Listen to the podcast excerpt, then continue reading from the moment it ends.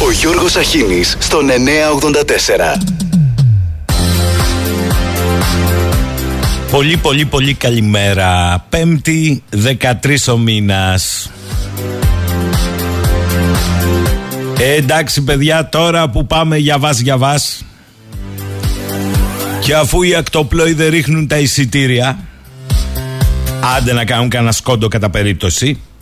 Γιατί και η κυβέρνηση το θυμήθηκε εν μέσω θέρους και ενώ ο καύσωνας επιμένει εκεί, η Αγγελική θα πιάσει 40, 45, εγώ τα είπα χθες, εν πάση περιπτώσει, έχω πρόταση.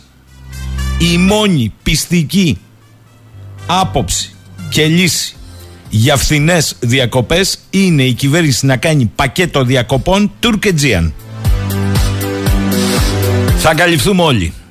Γιατί; Μία κοινή θάλασσα είναι βρε αδερφέ Πώς αλλάζει, μα πώς αλλάζει το κλίμα, πώς καταπίνουμε τα πάντα, τα κεντρικά μέσα πανηγυρίζουν. Ακόμη και στην τρολιά του Ερντογάν. Θα πάρει τα F-16 αλλά δεν θα τα χρησιμοποιήσει ποτέ μα ποτέ κατά της Ελλάδας δεν το έχει κάνει ποτέ μα ποτέ Μεντακότες κάνουν παραβάσεις και παραβιάσεις και υπερπτήσεις Μεντακότες ρίξαν τον Ηλιάκη και τόσους άλλους υπτάμενους. Άρα για να το λένε αυτοί νέο κλίμα παιδιά αισιοδοξία νέοι δρόμοι γκώσαμε. Αλλά να ξεκινήσω διαφορετικά θα έρθω σε αυτά. Έχει πέσει κλάμα στην Ελλάδα ήταν ο αγαπημένος ιδίως στις γυναίκες συγγραφέας ο Μίλανο Κούντερα. Θεός χωρές τον πια αυτή η αβάσταχτη ελαφρότητα του είναι μπορεί να μου κάθεται εδώ έχει πει όμως μια τάκα εκεί μέσα φοβερή. Σε μια κοινωνία που κυβερνά ο τρόμος έχει πει ο Κούντερα οι δηλώσεις δεν σε δεσμεύουν σε τίποτα γιατί τις αποσπούν με τη βία. Και ένας έντιμος άνθρωπος έχει το χρέος να μην τους δίνει σημασία να μην τις ακούει Πάμε στα βαριά. Είναι η κυβέρνηση σε νευρική κρίση με το καλημέρα λίγες ημέρες αφότου έχει αναλάβει πλήρως καθήκοντα. Διότι μετά το Φλωρίδι που τον διέψευσαν αλλά αυτός δεν διέψευσε αυτόν ήρθε η σειρά του Νότι του Μηταράκη. Και άμα το Μαξίμου άρχισε να διάζει δημοσίους τους υπουργούς δυο-δυο αλλά να τους κρατάς στη θέση τους και αυτοί Μπροσμουριά να μην παρετούνται. Καλά πάμε.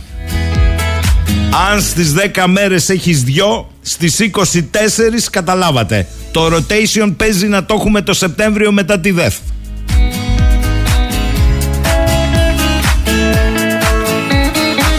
Έτσι που ήρθαν τα πράγματα Ο Νότης είναι και χιώτης Να εφαρμόσει το μέτρο της εφήπου Που κόπηκε Με αστυνομικούς Σιώτης δεν είναι δυο-δυο ο ένας να καβαλά τον άλλον και να πηγαίνουν. Είναι και αυτό μια εικονική πραγματικότητα.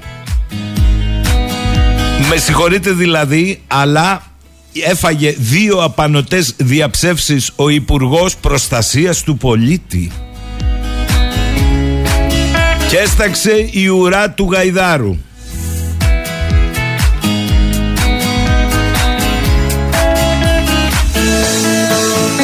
Πρώτα πρώτα έχουμε νέες ιδέες. Είχαμε νέες ιδέες για την ελληνική αστυνομία. Από τα παράλογα, πανεπιστημιακή αστυνομία, πήγαμε στα άλογα. Ο Νότης ήθελε να δημιουργήσει σώμα έφυπης αστυνομίας. Οι αστυνομικοί δεν θα περιπολούν, αλλά θα κάθονται σε σημεία τουριστικού ενδιαφέροντος για να τους βγάζουν φωτογραφίες. Αυτή ήταν η σκέψη. Εν τω μεταξύ, σήκωσε και το φορτίο να είμαι δίκαιος. Αυτό με την έφυπη ήταν μια παπαριά. Αλλά το άλλο που είπε ήταν αληθινό. Είπε την αλήθεια και πέσανε να τον φάνε. Ότι δεν υφίσταται στην πράξη πανεπιστημιακή αστυνομία. Οι 1060 αστυνομικοί που είχαν ντυθεί στα πράσινα για να φυλάνε τα ΑΕΗ πάνε για ενσωμάτωση στους ειδικούς φρουρούς με αντικείμενο δράσης και η ευθύνη της φύλαξης των χώρων να περνά πάλι στους Πριτάνιες.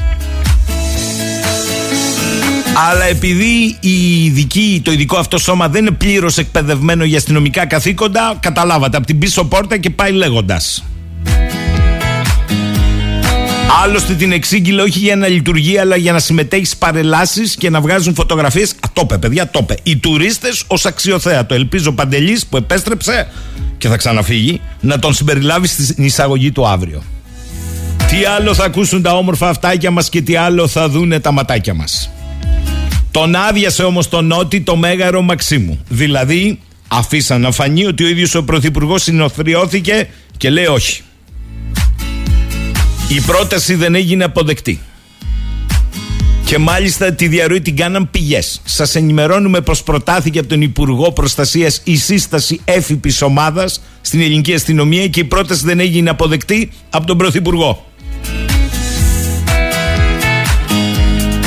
Δύο στα δύο λοιπόν για τον νέο Υπουργό. Απ' τη μια κλήθηκε αυτός να φορτωθεί το μουτζούρι της κατάργησης πανεπιστημιακής αστυνομίας. Και από την άλλη είπαμε, είχαμε την κάφα με την έφυπη αστυνομία.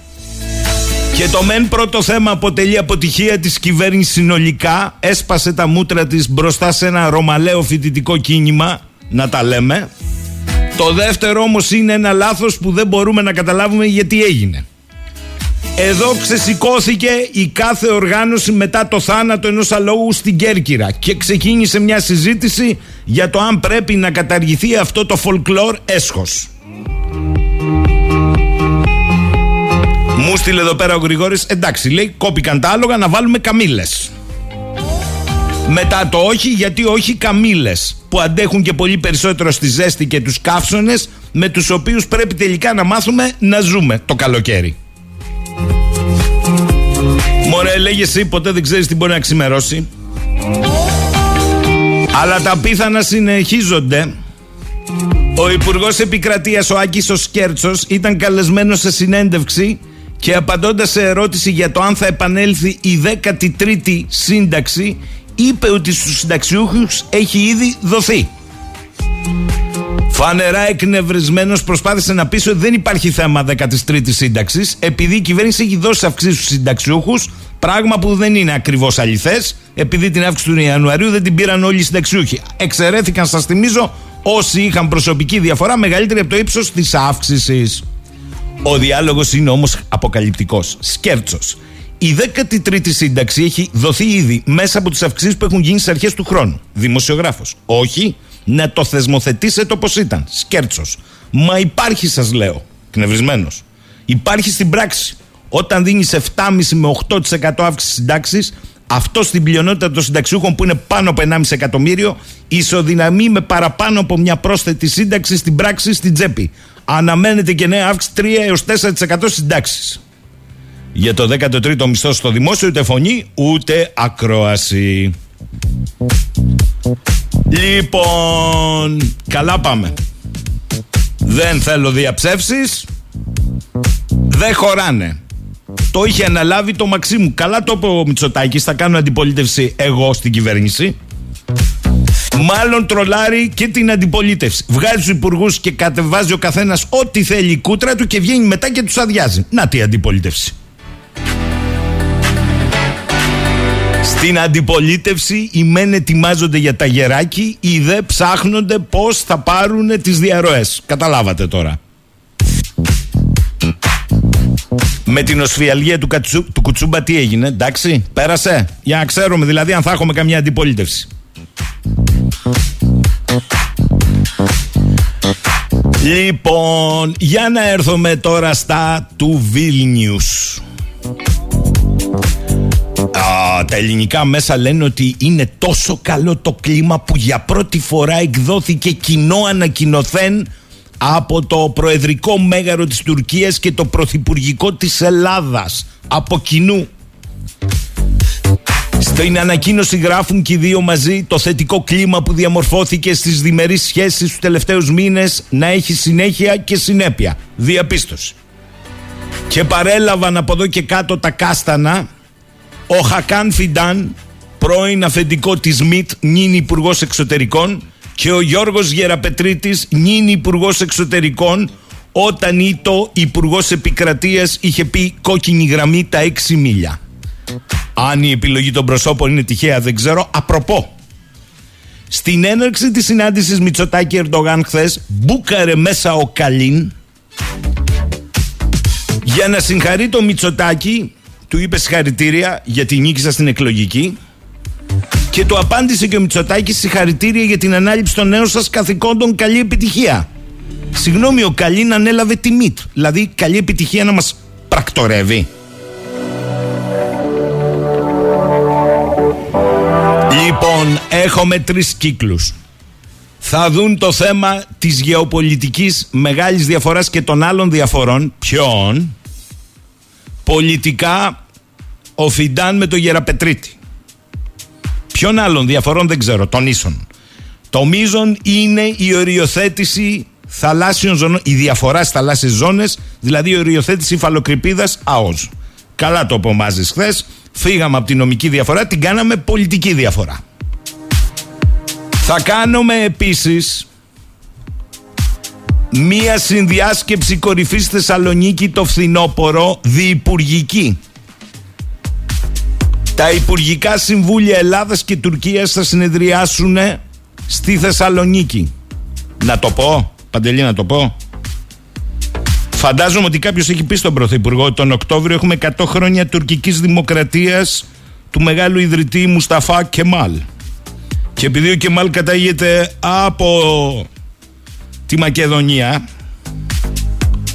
και είχε και σπίτι στη Θεσσαλονίκη, να το προσέξουν αυτό λίγο, μη συμπέσουν. Εκτός αν, λέω, αν τους κάνουμε τέτοια χάρη να κάνουν τέτοια φιέστα, να κάνουν και ένα διυπουργικό μαζί. Στη Θεσσαλονίκη, άλλο στη Τουρκία με τις τουρκόφωνες χώρες τα κάνει αυτά, με το Αζερβαϊτζάν τα κάνει, με το Ουσμπερκιστάν τα κάνει, με το Τουρκμενιστάν τα κάνει, πρώην Αθωμανικές επαρχίες είναι που ξέρεις, προσεχώς, κάντος στη Θεσσαλονίκη είναι και το σπίτι του Κεμάλ, είναι και το προξενιό, καλά πάμε. Ωραίοι οι συμβολισμοί. Λέω, αν είναι Οκτώβρη. Αν είναι Νοέμβρη να το πάρω πίσω.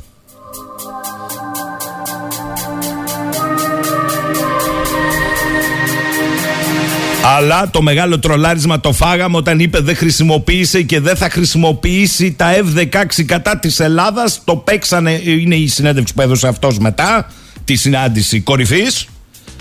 Και δεν το παίξαν τόσο τα τουρκικά μέσα όσο τα κεντρικά. Εκείνος ο Σκάι το σκίσε. Δήλωση δέσμευση Ερντογάν δεν πρόκειται να χρησιμοποιήσει τα F-16 κατά της Ελλάδας διότι όπως είπε ο πρόεδρος ο Ερντογάν δεν χρησιμοποιήσαμε ποτέ αεροσκάφη F-16 κατά της Ελλάδας ούτε σκοπεύουμε να τα χρησιμοποιήσουμε Προφανώς και μας τρολάρει με F-16 πραγματοποιεί τις παραβάσεις και παραβιάσεις σε αγαθονήσει μεγίστη ήμια και τις υπερπτήσεις Τα F-16 χρησιμοποιήθηκαν λοιπόν και πάνω από αυτό που Ερντογάν θεωρεί Ελλάδα. Όπως για παράδειγμα τη Λέσβο. Ή δεν είναι έτσι παιδιά; Διότι αυτός μπορεί να θέλει να το παίξει αθώα περιστερά ψευδόμενος διότι θέλει να πάρει τα τσιτσιμπρίκια. Αλλά επειδή ποτέ δεν μας έκανε τίποτα ο Ηλιάκης έπεσε από μόνος του. Το 22 11.256 παραβάσεις και 234 υπερπτήσεις γίνανε από ντακότες. Τα F-16 δεν είχαν ανάμειξη. Τον Αύγουστο του 22 έχω εδώ πρόχειρο εναρχείο. Ένας ζεύγος από τουρκικά F-16 πέταξε πάνω από τα διβούνια βορειοδυτικά Κάσου Καρπάθου στα 27.000 πόδια. Στις 10 και 57 το πρωί και 3 λεπτά αργότερα το δεύτερο ζευγάρι των τουρκικών F-16 πέταξε πάνω από το Καμιλονίσι. Ο λόγος δεν τους επιτρέπαμε να πάρουν ένα Β52 και να το συνεδεύσουν εντός εφαϊάρ Αθηνών. Το πρώτο τετράμινο του 22 υπηρεσίες του Υπουργείου Εθνικής Άμυνας κατέγραψαν 2.377 περιστατικά. Όταν το 21, χρονιά που ακολούθησε την κρίση του Roots Race, ήταν μόλις 6.18. Α, να μην ξεχάσω. Από το Πάσχα και μετά δεν πετάει σχεδόν τίποτα. Το διαβεβαιώνουν όλες οι υπηρεσίες γιατί ερχόταν η σύνοδος. Αλλά εντάξει, αυτοί δεν πετάνε. Δηλαδή δεν κάνουν παράβαση και παραβίαση και υπερτήση. Ερώτηση. Εμείς πέραν του 25ου μεσημβρινού πετάμε; είναι ο δικός μας εθνικός εναέριος χώρος. Απορία.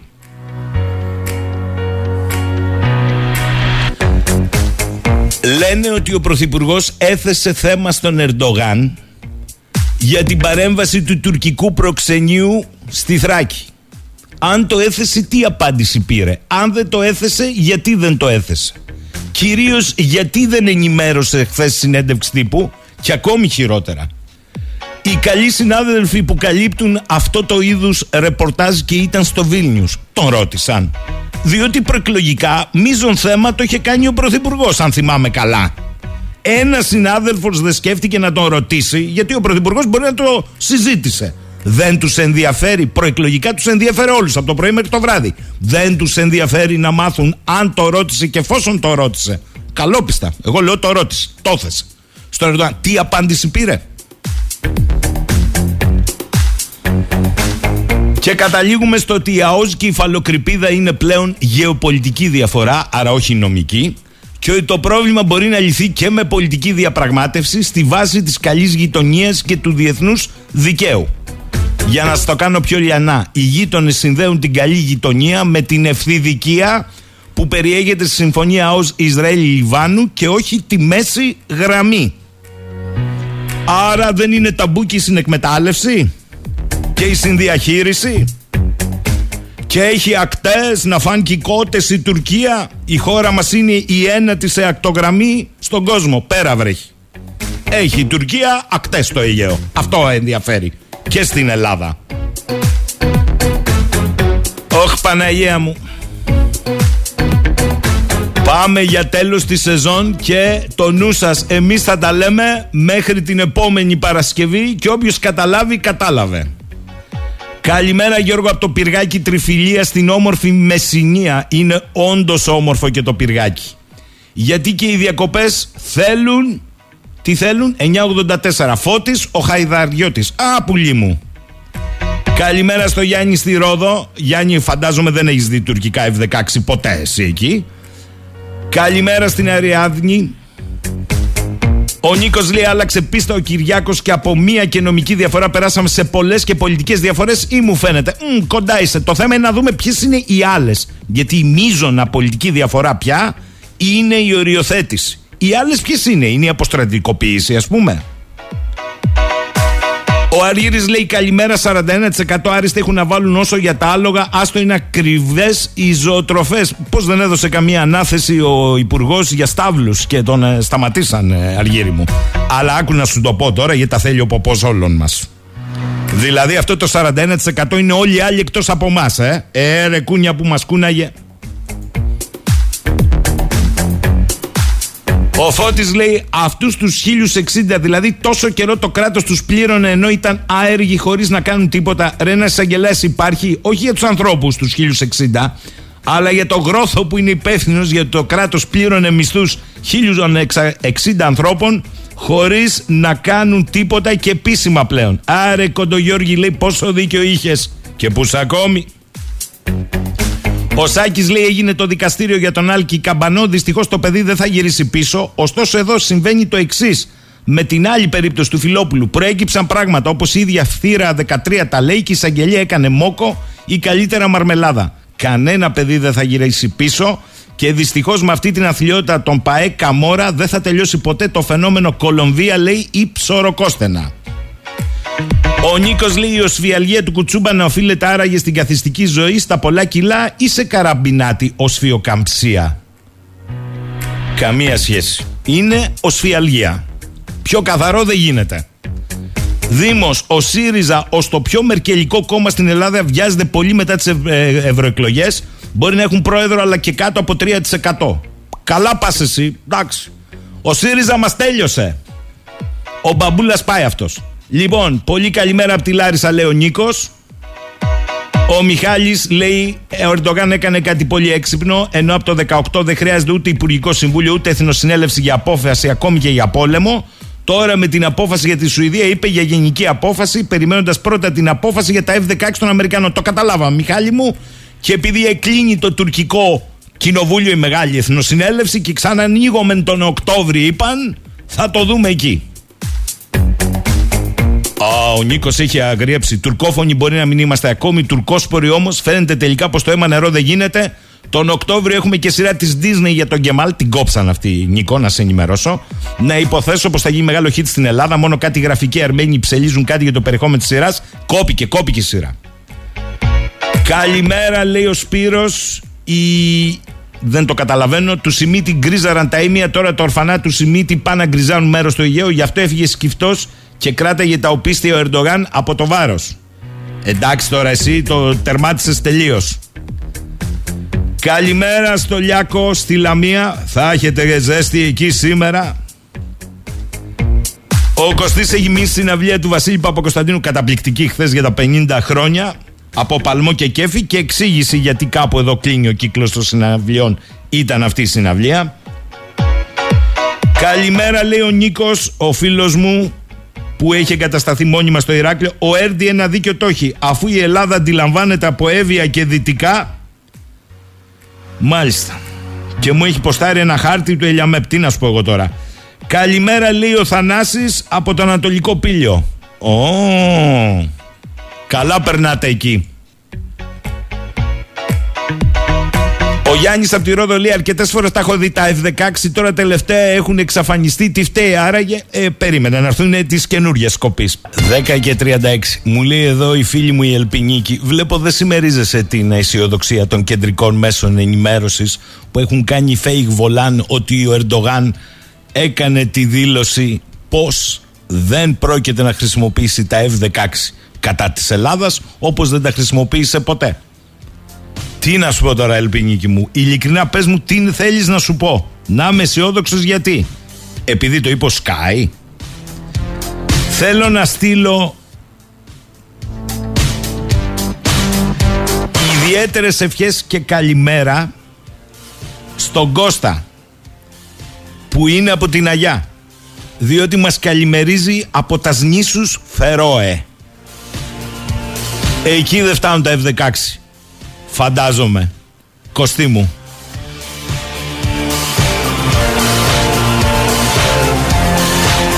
Ο Μιχάλης μου λέει καλημέρα. Το 2014 τον Οκτώβριο πέρασε πάνω από το πολιτικό αεροδρόμιο Διαγόρας της Ρόδου. Τουρκικό F4 στα 150 με 200 μέτρα ύψος. Και F4 αμερικανικά. Είναι Γιώργο λέει όχι μόνο τα F16 μα αυτά μας νοιάζουν μόνο Μιχάλη τώρα Αυτά θέλει να πάρει ο Ταγίπ, τα F-16, ας τα F-4 και τις Ντακότες. Καλημέρα στη Φρίνη. Και θα διαβάσω και ένα τελευταίο γιατί έχουμε καλεσμένο.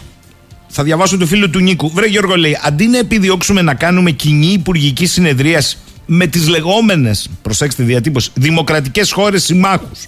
Για παράδειγμα Γαλλία ή με Ηνωμένες Πολιτείες, έστω και συμβολικά τρέχουμε να κάνουμε κοινή διπουργική με την αυταρχική Τουρκία η οποία μας απειλεί, ε δεν μας απειλεί πια και έκανε ανάλογες συνεδριάσεις με πρώην οθωμανοκρατούμενες χώρες τις οποίες μετά επιτέθηκε. Είμαστε με τα καλά μας ειλικρινά. Τι στο καλό εξυπηρετούν αυτές οι συναντήσεις πέρα από το επικοινωνιακό ξέπλυμα του τουρκικού επεκτατισμού και τη διευκόλυνση Τουρκίας να αποφύγει δυτική πίεση και μελλοντικές κυρώσεις. Γιατί πάντα κλωτσάμε την καρδάρα με το γάλα.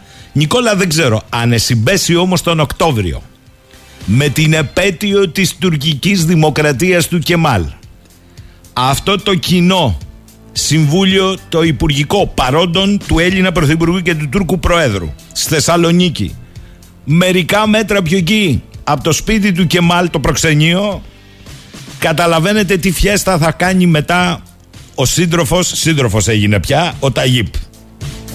Διότι και αυτό στα F-16 για το καλό της χώρας του τα θέλει, αλλά δεν πρόκειται να τα χρησιμοποιήσει για το κακό το δικό μας. Το είπε, άλλωστε δεν τα χρησιμοποίησε ποτέ. Επαναλαμβάνω, παραβάσεις, παραβιάσεις, υπερπτήσεις, ηλιάκιδες πέφτουν ή γίνονται από μόνα τους, αυτόματα.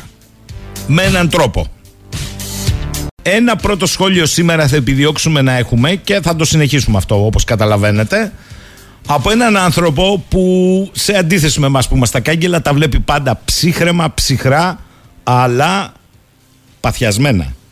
Είναι πρέσβης επιτιμή και ένας από τους κορυφαίους Έλληνες διπλωμάτες ο κύριος Δημήτρης Καραϊτίδης. Καλημέρα κύριε Καραϊτίδη. Καλημέρα σας κύριε Σαχίνη. Ε, φαντάζομαι ότι από σήμερα αισθάνεστε κάπως πιο καλά με τη δέσμευση του Ερντογάν ότι όταν πάρει τα F-16 δεν θα τα χρησιμοποιήσει εναντίον μας όπως δεν το πράξε και στο παρελθόν. Ο κ. Ερντογάν θεώρησε ότι με την κατηγορηματική αυτή δήλωση ε, πρόκειται, ε, πρόκειτο να πείσει ότι έχει όντως καλές προθέσεις απέναντί μας. Αλλά για να εκτιμηθεί η αξιοπιστία κάποιου ο οποίος διακηρύσει τις καλές του προθέσεις εξετάζει κανείς και το ιστορικό της συμπεριφοράς του. Και αυτό ακριβώς το ιστορικό επιβάλλει μεγάλη επιφυλαξικότητα και μεγάλο σκεπτικισμό διότι είναι ένας, ένα ιστορικό εχθρικών κινήσεων, προκλήσεων και παραβιάσεων ε, εθνικής κυριαρχίας. Είναι δυνατόν ε, μέσα σε λίγους μήνες από το στάδιο της απειλής εκτόξευσης πυράβλου στην Αθήνα, συνεχών παραβιάσεων, ε, δηλώσεων περί νυχτερινών επιθέσεων, ε, ένας ε, ηγέτης να μετασταθεί απόλυτα και να φτάσει στο σημείο της, ε, του φιλιρινικού γείτονα αυτό νομίζω ότι και οι πιο εξισκημένοι και πεπειραμένοι ψυχολόγοι θα ήταν δύσκολο να το εξηγήσουν και να αποδείξουν την γνησιότητά του. Και γιατί... Για αυτούς τους λόγους λοιπόν ναι. επιβάλλεται να είμαστε πολύ προσεκτικοί και ιδιαίτερα επιφυλακτικοί. Κύριε Πρέσβη, άρα δεν συμμερίζεστε τον ενθουσιασμό και κεντρικών ελληνικών μέσων ενημέρωσης που από χθες non-stop το μόνο που ε, εμφανίζουν είναι αυτή τη δήλωση. Δεν τον συμμερίζομαι αυτόν τον ενθουσιασμό όπως επίσης ε, ε, δεν συμμεριζόμουν και την ιδιαίτερη εφορία με την οποία πολλοί σχολιαστές δήλωναν προηγουμένως πριν από τη δήλωση αυτή ότι η ύφεση που χαρακτηρίζει τώρα τις σχέσεις με την Τουρκία ε, δημιουργεί ένα ιστορικό παράθυρο ευκαιρίας.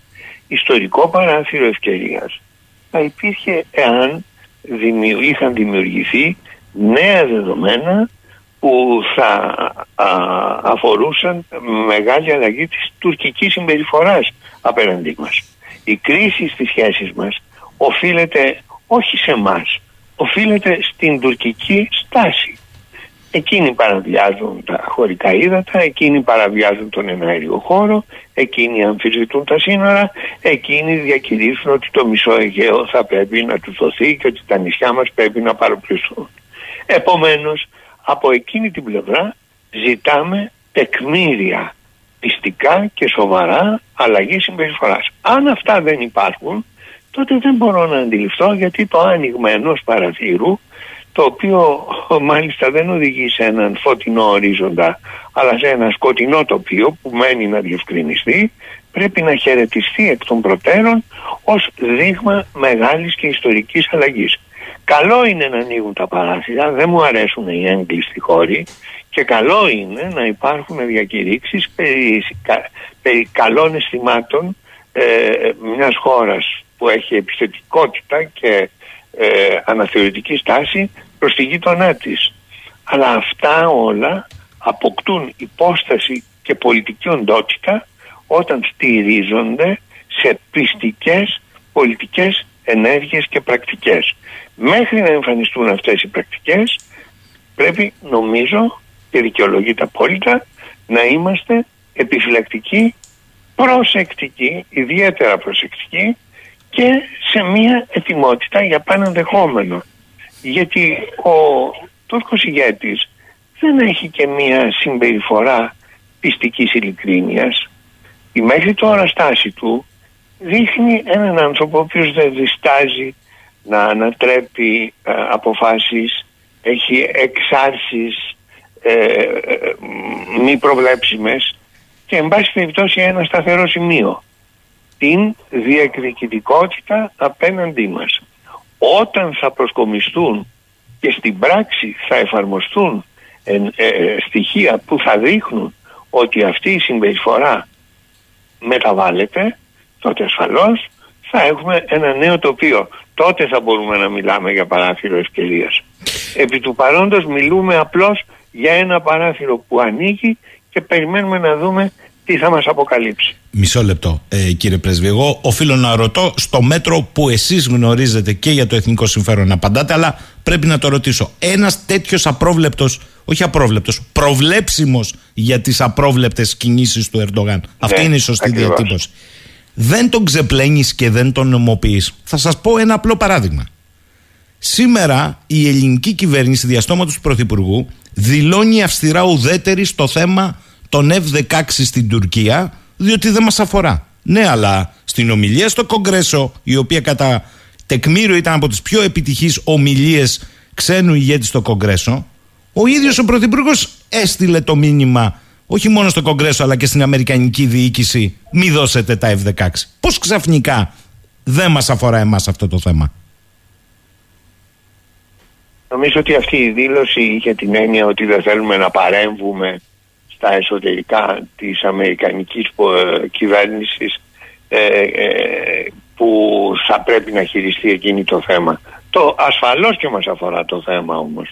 Μα δεν υπάρχει αμφιβολία ότι μας αφορά διότι η δήλωση του κυρίου Ερδογάν ότι δεν προτίθεται να τα χρησιμοποιήσει και ότι δεν τα έχει ήδη χρησιμοποιήσει Καλά, ναι. είναι, είναι μια δήλωση η οποία αφ' αυτής ε, στερείται, στερείται απολύτως αξιοπιστίας. Τι θα λέει η οικογένεια, τι θα λέει η οικογένεια του Ηλιάκη, κύριε Πρέσβη, ακούγοντας. Τι θα λέει η οικογένεια του Ηλιάκη, τι θα λένε οι κάτοικοι των νησιών στα οποία γίνονται εκοφαντικές και σκόπιμες απειλητικές υπερπτήσεις, τι θα λένε οι κάτοικοι των, ανα, των ακραίων ανατολικών ελληνικών νησιών όταν βλέπουν συνεχώς σχηματισμούς πυρηνικών, ε, με πυρηνικών, πολεμικών αεροσκαφών ε, να υπερίπτανται ε, αυτά ασφαλώς δεν είναι υπέρ της αξιοπιστίας της δήλωσης. Η δήλωση έγινε προφανώς για να διευκολυνθεί να διευκολυνθούν οι χειρισμοί της αμερικανικής πλευράς.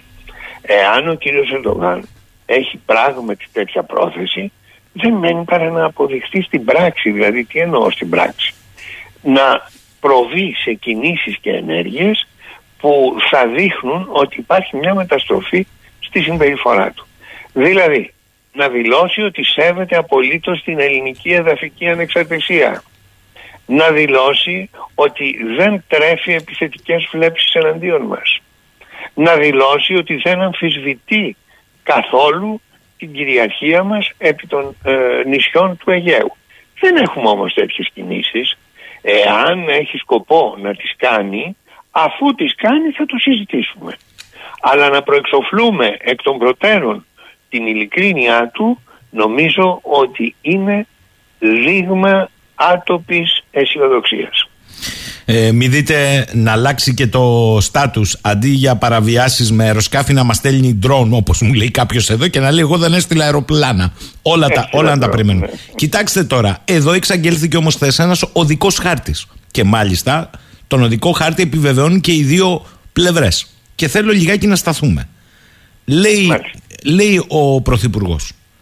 Το πλαίσιο που οραματίζομαι για καλή συνεργασία έχει τρεις άξονες. Πρώτος άξονας πολιτικός διάλογος υπό την καθοδήγηση των Υπουργών Εξωτερικών του κυρίου Γεραπετρίδη και του κυρίου Φιντάν με βασική διαφορά τις θαλάσσιες ζώνες επακριβώς την οριοθέτηση υφαλοκρηπίδας ΑΟΣ. Βασική διαφορά. Όπερ έσθη με θερμινευόμενο ότι υπάρχουν και άλλες. Για πείτε μου λίγο, πολιτικός διάλογος. Εμείς δεν λέγαμε από το 1974 ότι αυτό είναι θέμα νομικής και μόνο διαφοράς. Λέγαμε, δεν προσδιορίζαμε ότι είναι νομικής διαφοράς, λέγαμε ότι είναι ένα σοβαρό θέμα, μια σοβαρή διαφορά. Ασφαλώς έχει νομική βάση, διότι ε, στηρίζ, οι δικές μας θέσεις στηρίζονται σε κανόνες δικαίου, δηλαδή στο διεθνές δίκαιο, ενώ η τουρκική στάση ε, βασιζόταν ε, σε κανόνες εξονομικούς. Λοιπόν, η διαφορά όμως είναι διαφορά και επομένως αυτή η, η, η, η αλλαγή χαρακτηρισμού πρέπει να διευκρινιστεί πώς γίνεται αντιληπτή και από τη δική μας πλευρά και από την εκεί πλευρά. Θέλει διευκρίνηση. Αυτή η ορολογία συμφωνώ ότι χρειάζεται διευκρίνηση. Ε, ξέρετε γιατί σας ρωτώ; Ε, διότι εμείς λέμε ότι αυτή η βασική διαφορά είναι γεωπολιτική διαφορά. Εγώ καταλαβαίνω ότι πάβει να είναι νομική, είναι κυρίαρχα γεωπολιτική και ότι το πρόβλημα μπορεί να λυθεί με πολιτική διαπραγμάτευση. Στη βάση, το λέμε εμείς αυτό, της καλής γειτονίας και του διεθνούς δικαίου. Δεν βλέπω το δίκαιο της θάλασσας. Βλέπω βάση καλής γειτονίας και διεθνούς δικαίου βεβαίως. Αλλά να θυμίσω ότι οι γείτονες, κύριε Πρέσβη, τα ξέρετε καλά, συνδέουν την καλή γειτονία και το διεθνές δίκαιο με την ευθυδικία. Όπως Ισραήλ, αυτό, Αυτό ακριβώς εννοούσα προηγουμένως, ε, κύριε Σαγίνη μου. Ακριβώς αυτό εννοούσα. Άλλο η ευθυδικία, άλλο το διεθνές δίκαιο. Η ευθυδικία δεν δεσμεύεται από τους περιορισμούς, τι αρχές και τις αξίες του διεθνούς δικαίου. Βασίζεται σε μία αντίληψη περί δικαίου που ο, δεν είναι απαραίτητο να τις συμμερίζονται και οι δύο αντίδικες πλευρές. Επομένως, τι είναι αυτό το πεδίο στο οποίο πρόκειται να κινηθούμε. Είναι κάτι το οποίο πρέπει να διευκρινιστεί. Διότι αν περάσουμε από το στάδιο του διεθνούς δικαίου και από το στάδιο του πλαισίου που καθορίζεται από διεθνείς κανόνες στο πλαίσιο αυτής της περιδικαίου αντίληψης που επικρατεί Φερρυπίν στην ανοτροπία των Τούρκων γειτόρων τότε θα οδηγηθούμε σε αποτελέσματα ε, ή εν πάση περιπτώσει σε ατραπούς εξαιρετικά επικίνδυνες. Ο κύριος Θόδωρος Καριώτης που έχει παρακολουθήσει από κοντά την Άγκλος αλλά και ο κύριος Μάζης έχουν πει κατά επανάληψη ότι δεν αρκεί να κάνουμε επίκληση του διεθνούς δικαίου πρέπει να λέμε και για το δίκαιο της θάλασσας όσον αφορά τις θαλάσσιες ζώνες δηλαδή για την οριοθέτηση φαλοκρηπίδας ΑΟΣ ενδεχομένως και της συνορεύουσα. Πώς το ακούτε; Ε, θεωρώ ότι είναι σωστή αυτή η επισήμανση. Μάλιστα. Το διεθνές δίκαιο θέτει το γενικό πλαίσιο εντός του οποίου κινούμεθα. Η ουσία της διαφοράς όμως άπτεται κανόνων και ρυθμίσεων που προβλέπονται από το δίκαιο της θάλασσας, δίκαιο που έχει αναγνωριστεί από τη μεγάλη πλειονότητα των μελών της διεθνούς κοινότητας και που ε, προσδιορίζουν ακριβώς τις διαδικασίες και τους τρόπους οριοθέτησης. Επομένως δεν αρκεί μόνο το διεθνές δίκαιο, επιβάλλεται συμπληρωματικά και παράλληλα να, να, να, να γίνεται και επίκληση ασφαλώς του δικαίου της θάλασσας. Και γι' αυτό, ξέρετε, λέω ότι επιβα... είναι αναγκαία η επιφυλακτικότητα. Αυτοί οι χαρακτηρισμοί, ανοιχτό παράθυρο, όλα τώρα αλλάζουν, νέες προοπτικές, είναι ευχές. Αλλά είναι τα ευχολόγια ιδίως αν έχουν και κάποιο στοιχείο βασικότητος. Εν τούτης όμως, για να φτάσει η εκδίκαση της διαφοράς παραδείγματος χάρη στο Διεθνές Δικαστήριο, θα πρέπει να υπάρχει ένα συνυποσχετικό, δηλαδή μια συμφωνία που θα ορίζει σε ποιο δίκαιο θα βασιστεί το δικαστήριο για να επιλύσει τη διαφορά. Σωστό. Εάν η Τουρκία λέει ευθυδικία και εμείς ε, λέμε δίκαιο της θάλασσας, πού θα συναντηθούμε για να μπορέσουμε να προσφύγουμε στο Διεθνές Δικαστήριο. Πολύ σωστό αυτό. Πολύ σωστό ναι. αυτό που λέτε. Ο δεύτερος ε, άξονας του οδικού χάρτη είναι τα μέτρα οικοδόμησης εμπιστοσύνης που μπορούν λέει να αποδώσουν καρπούς. Εγώ θυμίζω ότι έχουμε κάνει 26 στρατιωτικού χαρακτήρα συναντήσεις στα πλαίσια των ΜΟΕ και 3 πολιτικού, 29 σύνολο. Τι στο καλό κύριε και επιτρέψτε μου κύριε Πρέσβη δεν έχουμε καταλάβει Ποιος στέει που δεν περπατάνε τα μέτρα οικοδόμησης εμπιστοσύνης; Και όταν μάλιστα η Τουρκία πια προσθέτει σε αυτά τα ελληνικά αεροσκάφη, τα μαχητικά, πέραν του 25ου να πετούν άοπλα για τέτοια μέτρα οικοδόμησης εμπιστοσύνης. Θα απειλήσουμε. Εάν αυτή είναι η αντίληψη της Τουρκίας και δυστυχώς στους μέχρι τώρα γύρους αυτή φαινόταν ότι είναι, τότε είναι προφανές ότι αυτά τα μέτρα δεν μπορεί να συμφωνηθούν γιατί ε, ουσιαστικά εξυπηρετούν, εξυπηρετούν τουρκικές επιδιώξεις και βλέψεις. Η οικοδόμηση μέτρων εμπιστοσύνης θα μπορούσε να, θα μπορούσαν, θα μπορούσε να υπάρξει ναι. εάν η τουρκική πλευρά είχε δεχόταν να αποβάλει τον επιθετικό μανδύα των προθέσεών της. Μάλιστα. Αυτό μένει να το δούμε. Αυτό το οποίο έγινε δηλαδή με δύο λόγια θέλω να πω κύριε Σαχίνη μου στην, στο Βίλνιους ήταν μια συνάντηση που έσπασε τον πάγο, θετικό είναι αυτό, καλό είναι να μην επικρατούν εντάσεις μεταξύ δύο χωρών, αλλά που η συνέχεια της θα αποδειχθεί εποφελής και χρήσιμη στο βαθμό και στο μέτρο που η τουρκική ηγεσία θα θελήσει να δώσει έμπρακτα, πιστικά, απτά δείγματα αλλαγής συμπεριφοράς και κυρίως ε, θα θελήσει να, να, αποδείξει ότι δεν έχει βλέψεις εναντίον μας. Το ιστορικό της μέχρι τώρα συμπεριφοράς της συνηγορεί υπέρ της ειλικρινίας της ότι θέλει όντως καλές σχέσεις. Δεν συνηγορεί. Άρα έχει ένα ευξημένο βάρος να προσκομίσει έμπρακτες αποδείξεις ότι έχει αλλάξει συμπεριφορά. Κύριε Πρέσβη, εγώ Αφήνω ξέρω... στην κρίση των, ναι, ναι, ναι. των ξέρω... παρατηρητών την εκτίμηση αν αυτή η διαβεβαίωση αρκεί. Εγώ αντιλαμβάνομαι ε, μέχρι πού μπορείτε να πάτε και ορισμένες φορές σκέφτεστε πολύ περισσότερο από αυτά που θα ήθελα εγώ δημοσιογραφικά να εκμεύσω. Ναι. Θα επιμείνω όμως. Έσπασε απλά ο παγό. Εδώ προχωράμε σε πολιτικό διάλογο. Άρα ξεκίνησε η διαπραγμάτευση. Λάθος το καταλαβαίνω. Ε,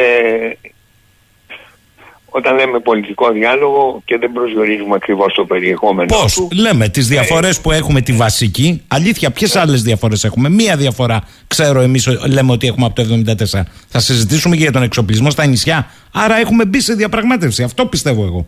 Κάνω λάθος; Ε, η, η γενικόλογη περιγραφή του διαλόγου μέχρι τώρα αφήνει ανοιχτό το έδαφος για ερμηνείες ε, διαφορετικές Μάλιστα. στις οποίες περιλαμβάνεται και η δική σας. Μάλιστα. Ε, μου απαντήσατε και είμαι καλυμμένος, αντιλαμβάνομαι μέχρι που μπορείτε και πρέπει να φτάνετε εσείς. Ο τρίτος άξονας αφορά τη λεγόμενη θετική ατζέντα με τα οικονομικά. Δεν ξέρω αν στη θετική ατζέντα θα είναι και το Turk Aegean, αλλά αυτά λέει θα συζητηθούν στην κοινή συνεδρία των Υπουργικών Συμβουλίων το φθινόπωρο στη Θεσσαλονίκη. Ένα συμβολικό καταρχήν ερώτημα, κύριε Πρέσβη.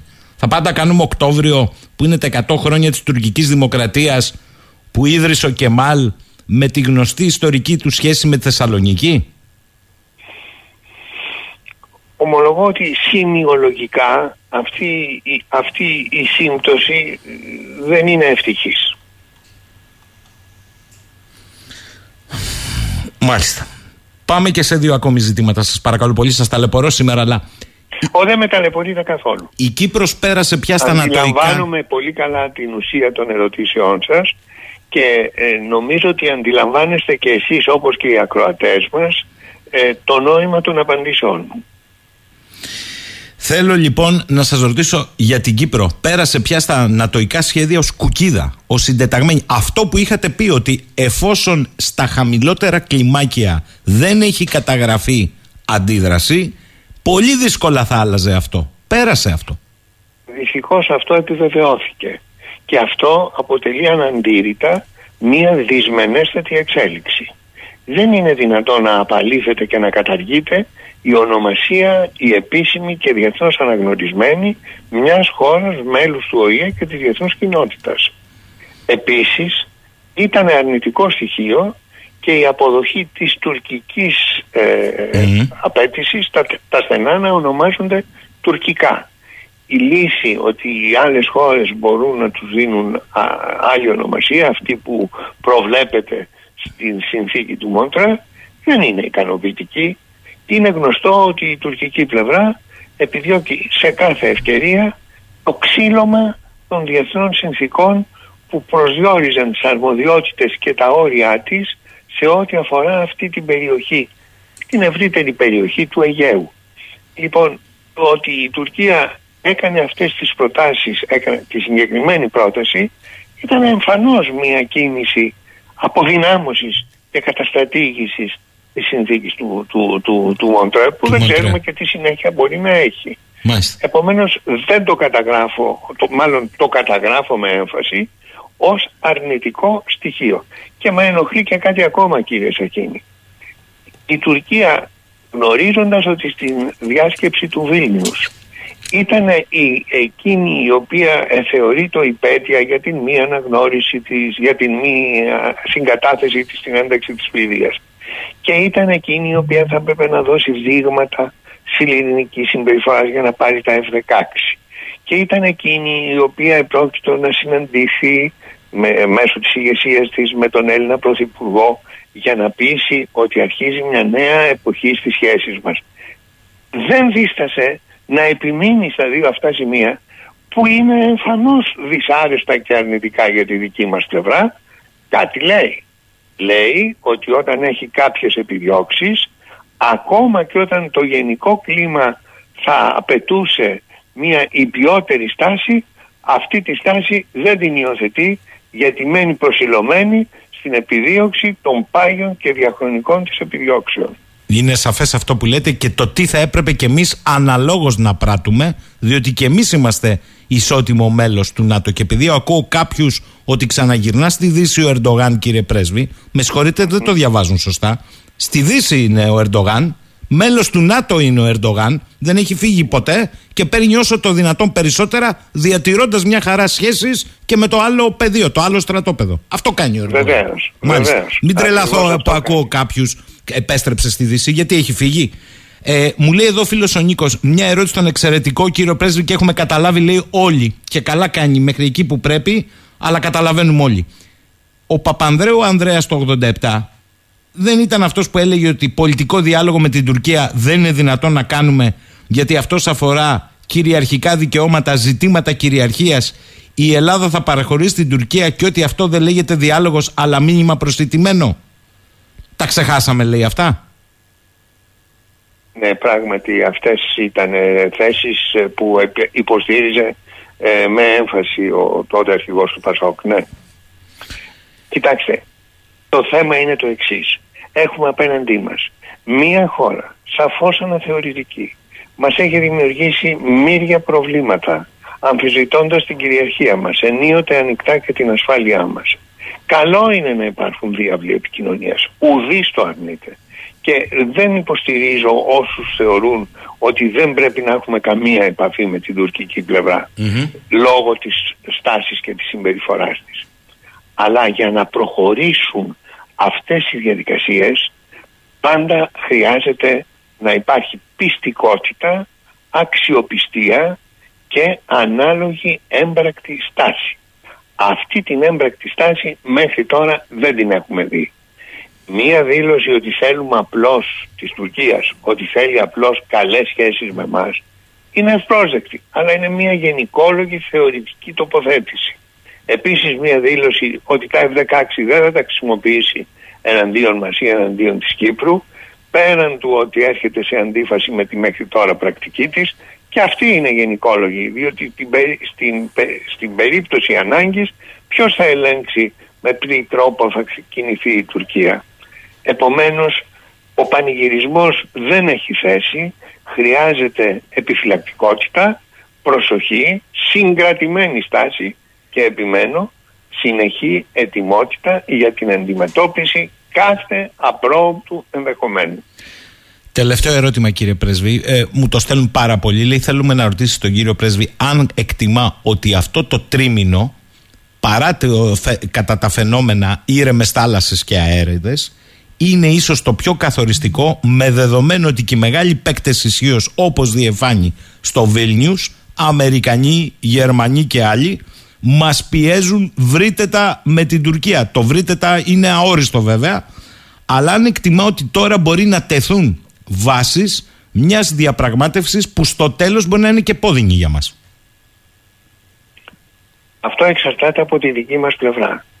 Εάν προσέλθουμε σε, εάν την επαναπροσέγγιση όπως την προσδιορίσε, με προσοχή την προσδιορίσε ο κύριος Μητσοτάκης, είπε ότι ενδιαφερόμαστε για επαναπροσέγγιση.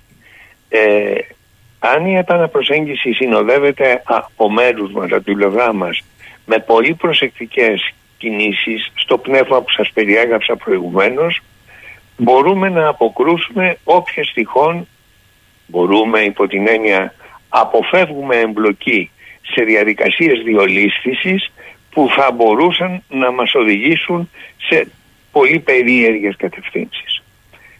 Ότι θα ασκηθούν πιέσεις στο πνεύμα του βρήτετα νομίζω ότι πρέπει να το θεωρούμε δεδομένο.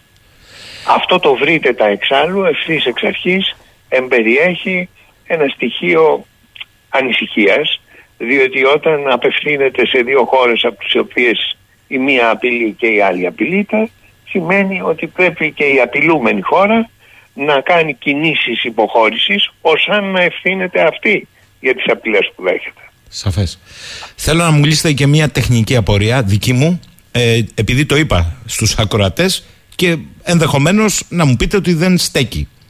Ήθιστε σε τέτοιου υψηλού επίπεδου συνάντηση να μπαίνει ξαφνικά μέσα ο επικεφαλής, ο νέος επικεφαλής της ΜΙΤ για να εκφράσει τα συγχαρητήριά του στον Έλληνα Πρωθυπουργό και να ανταπαντάμε εμείς συγχαρητήρια και καλή επιτυχία στα νέα σας καθήκοντα όπου η ΜΙΤ ένα από τα βασικά της είναι να πρακτορεύει τη χώρα. Ήθιστε αυτό.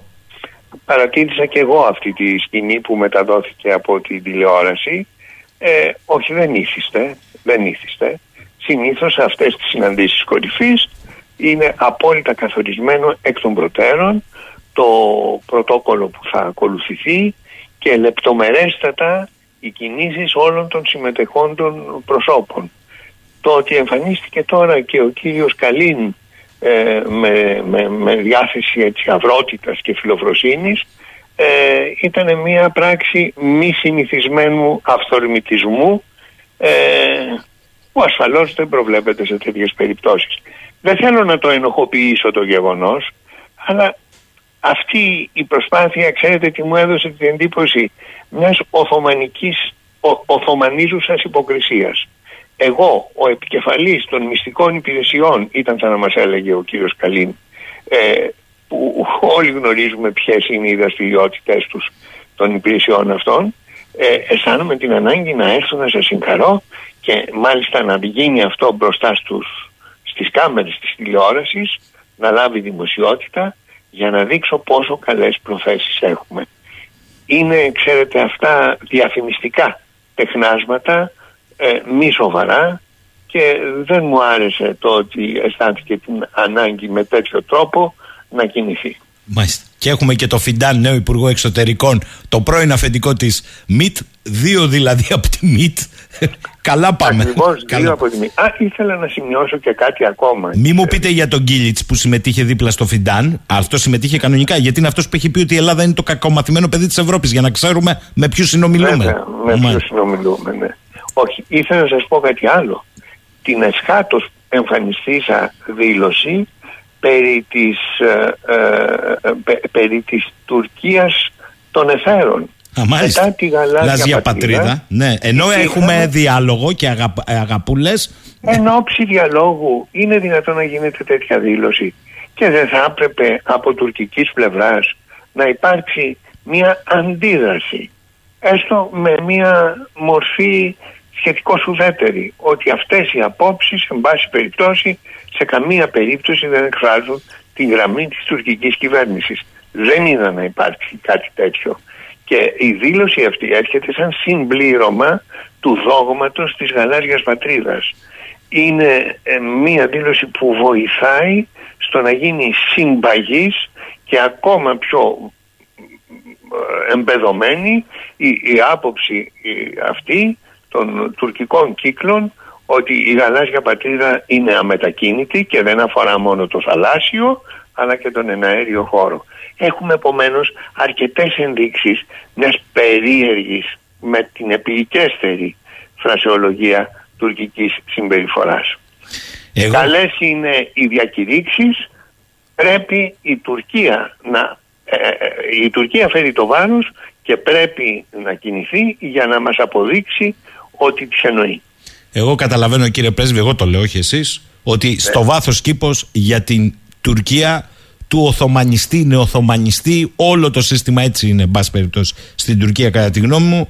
Για αυτή την Τουρκία ούτε Ελλάδα, ούτε Έλληνας Πρωθυπουργός, ούτε ελληνική πολιτική ηγεσία υφίστανται.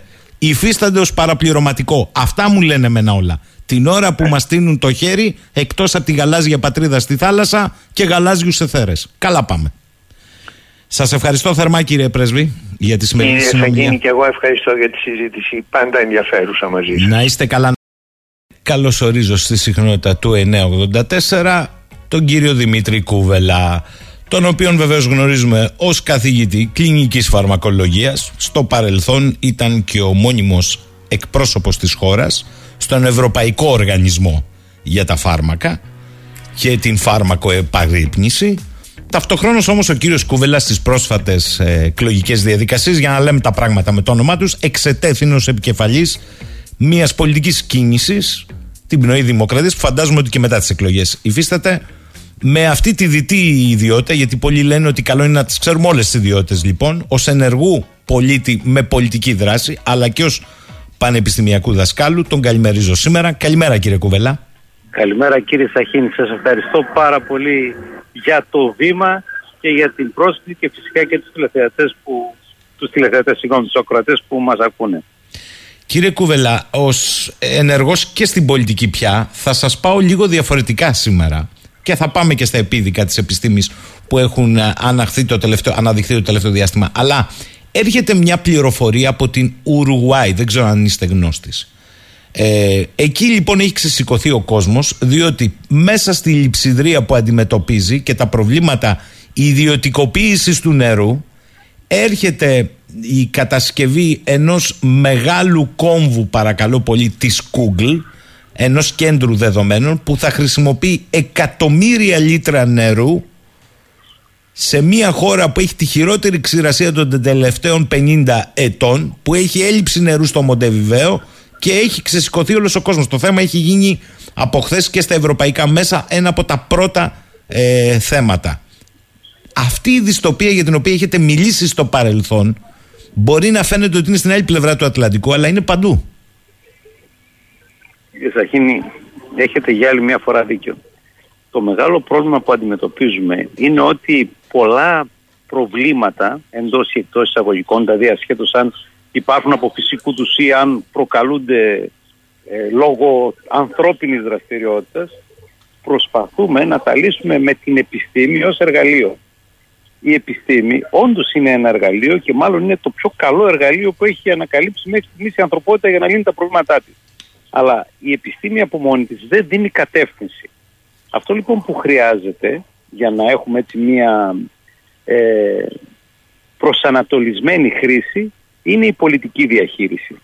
Που σημαίνει ότι για ποιο λόγο η Google πήγε σε εκείνο το άσχετο εντός εισαγωγικών μέρος του κόσμου για να κάνει ένα hub το οποίο θα καταναλώνει τα, από το έλλειμμα ύδατος που θα είχαν οι άνθρωποι για να πίνουν και ποια ήταν η πολιτική απόφαση που έδωσε την άδεια εγκατάσταση σε αυτή τη χώρα. Άρα λοιπόν βλέπουμε ότι για το Περού, μια που αυτό χρησιμοποιούμε σαν παράδειγμα, συγγνώμη την Ουρουγουάη, Ουρουγουάη ναι, ναι. αυτό, αυτό που σημαίνει ε, είναι ότι οι πολιτικοί διαχειριστές του τόπου αποφάσισαν να δημιουργήσουν ανάπτυξη.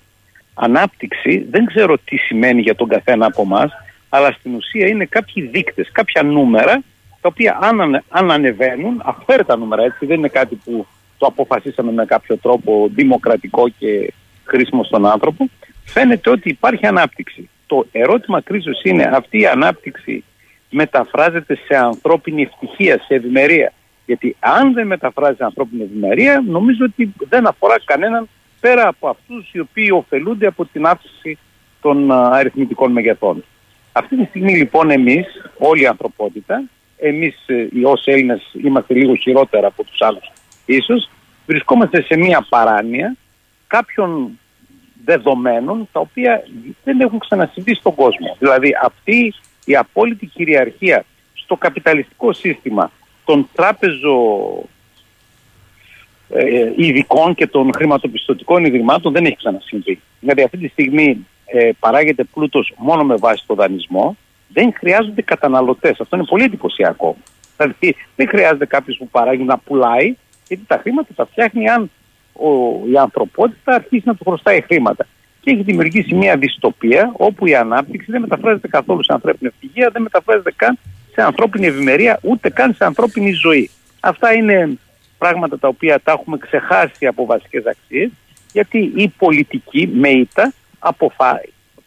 θεωρήθηκε από κάποιους ανθρώπους ότι αυτή είναι η που πρέπει να ακολουθήσουμε γιατί έτσι πρέπει. Το μεγάλο πρόβλημα που δημιουργείται, αν μου επιτρέπετε να μας Βεβαίως. είναι ότι οι άνθρωποι βλέποντας αυτό το παγκόσμιο παράδοξο, αυτή την δυστοπία όπως ορθώς ορίσατε, θεωρούν ότι δεν γίνεται αλλιώς. Και αυτό δημιουργεί μία απελπισία. Άκουσα πολύ προσεκτικά την εκπομπή με τον κύριο Ιωαννίδη τις προάλλες και μάλιστα σας ομολογώ ότι παρόλο που δεν έχω ιδιαίτερο χρόνο και είμαι και easy learner, μαθαίνω γρήγορα, την άκουσα τέσσερις φορές. Την άκουσα τέσσερις φορές γιατί υπήρχαν πράγματα που συναισθηματικά δυνατούσα να κατανοήσω. Ας πούμε, και το έχω πει άπειρες φορές δημοσίως, γιατί πολλοί με συγκρίναν με τον κύριο Ιωαννίδη. Λέγανε εσείς, ο κύριος Ιωαννίδης, όχι, όχι. Ο κύριος Ιωαννίδης είναι ένας κολοσσός και εγώ είμαι ένας επιστήμονας της σειράς. Δεν είμαστε συγκρίσιμα μεγέθη, αν θέλουμε να είμαστε αντικειμενικοί. Άρα λοιπόν στην ουσία εγώ και τον θαυμάζω τον Γιάννη τον Ιωαννίδη και τον, τον αγαπώ και γενικώς εγώ τον θεωρώ φίλο μου και φωτεινό παράδειγμα.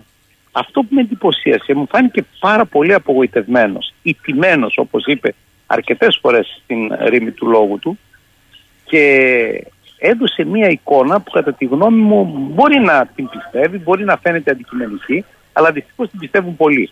Και είναι το ότι δεν μπορούμε να κάνουμε τίποτα. Εάν αυτό το, το πιστέψουμε, πραγματικά είμαστε κατεστραμμένοι.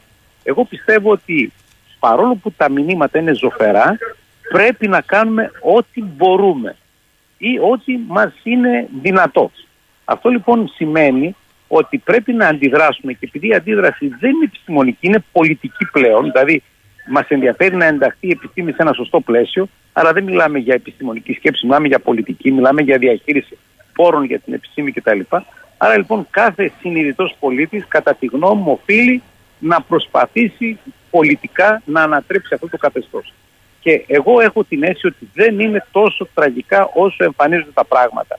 Είναι σαν το ίδιο το σύστημα να προσπαθεί να μας πείσει ότι δεν έχουμε διεξόδους.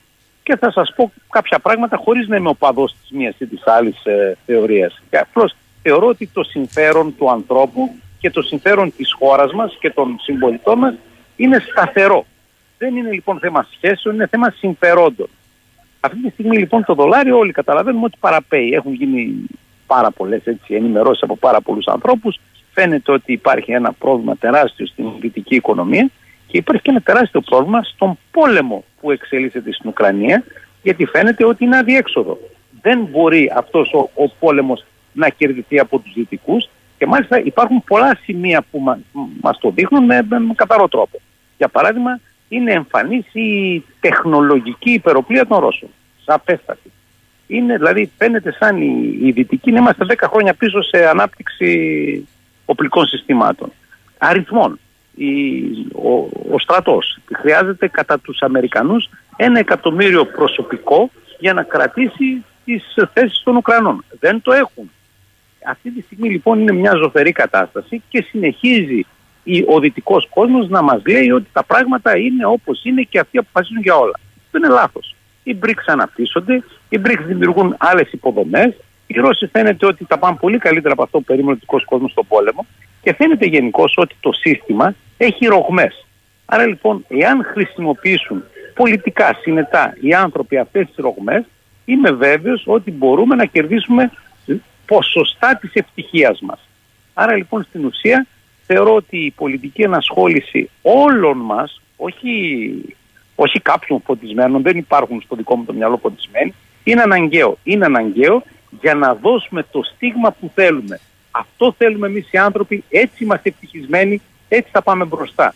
Άρα λοιπόν στην ουσία πρέπει να φροντίσουμε να αλλάξουμε αυτά τα πράγματα.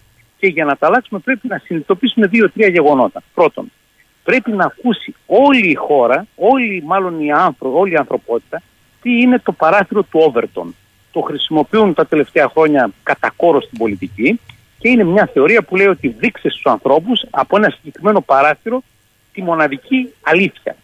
Δηλαδή είναι σαν να έχουμε ένα σπίτι παραθαλάσσιο και αποφασίζουμε να ανοίξουμε τα παράθυρα όχι προς τη θάλασσα αλλά προς το βουνό. Εάν λοιπόν κάποιος είναι σε αυτό το σπίτι, μπορεί να μην καταλάβει όλη τη ζωή ότι είναι παραθαλάσσιο το σπίτι. Άρα λοιπόν μέσα από την τηλεόραση, μέσα από τα μέσα μαζικής ενημέρωσης, μπορούν κάποιοι που αποφασίζουν να δείχνουν πάντα μία εικόνα η οποία θεωρείται η απόλυτη για, τους, για όλους τους άλλους ανθρώπους. Μέσα από αυτήν την εικόνα μπορείς να προγραμματίσεις τη σκέψη και κατά τον Όβερτον να πείσει την κοινωνία να κάνει τελικώς πράξεις για τις οποίες στην αρχή της εφαρμογής του παρατήρου ήταν κάθετα αντίθετη. Δηλαδή θέλουμε αύριο, αυτό είναι ένα, δεν το, είναι ένα παράδειγμα, δεν το λέω εγώ έτσι, δεν το υποστηρίζω. Σωστά, Γιατί πάντα υπάρχουν τέτοιοι άνθρωποι που σε παρεξηγούν. Θέλει η κοινωνία να κάνουμε ανθρωποφαγία. Γιατί έτσι, για κάποιους λόγους. Γιατί είναι πολλά τα πτώματα, γιατί ρηπαίνουν τον πλανήτη, γιατί όταν λιώνουν, παράγουν μεθάνιο και διοξείδιο του άνθρακα που είναι ε, αέρια του θερμοκηπίου και χίλιες δύο άλλες αιτίες. Άρα λοιπόν πρέπει να πείσουμε τους ανθρώπους να κανιβαλίζουν. Θα μου πεις, μα αυτό είναι παράξενο, παράδοξο. Δεν, κανένας μας δεν, δεν θα ήθελε. Λοιπόν, πρώτον, ο κανιβαλισμός είναι κάτι που στο μυαλό μας το έχουμε συνδέσει με κανίβαλους και είναι απολύτης. Αρχίζουμε λοιπόν να δείχνουμε στη τηλεόραση πολιτισμούς, κορυφαίους που κάνανε έργα, το ένα άλλο και στο τέλος λέμε, ε, αυτοί τρώγανε και ανθρώπους. Ας πούμε οι Αζδέκοι, οι Μάγιας, κάνανε ανθρωποθεσίες, τρώγανε ανθρώπους. Το αφήνεις λοιπόν σιγά σιγά να περάσει ως μια εναλλακτική πολιτισμού, όχι κάτι απολύτης. Στη συνέχεια μπορείς να δώσεις και άλλα στοιχεία όπως το γνωστό ατύχημα της Άνδης που οι άνθρωποι φάγαν τα πτώματα των ε, ναι, ναι. συνανθρώπων τους αλλά να πεις είδατε ρε παιδιά δεν έγινε και τίποτα δεν ανατράπηκε το κόσμος στη συνέχεια μπορείς να πεις ότι η θρησκεία αυτό το θεωρεί καλό πράγμα να μην να θυμηθούμε ότι κατά τη διάρκεια της ευχαριστίας κοινωνούμε των αχράντων μυστηρίων που είναι σώμα και αίμα του Κυρίου μα θα πούνε αυτό είναι μεταφορά. Όχι, δεν είναι λέει μεταφορά γιατί κατά το μυστήριο μετατρέπεται σε σάρκα και αίμα. Άρα εκείνη την ώρα τρώμε το κρέας και πίνουμε το αίμα του πλέον αγαπητού μας και προσφύλου προσώπου. Είμαι γιατί... σίγουρος ότι είστε γνώστης σχετικού άρθρου στη Λιμπερασιόν. Συνεχίστε. συνεχίστε. λοιπόν.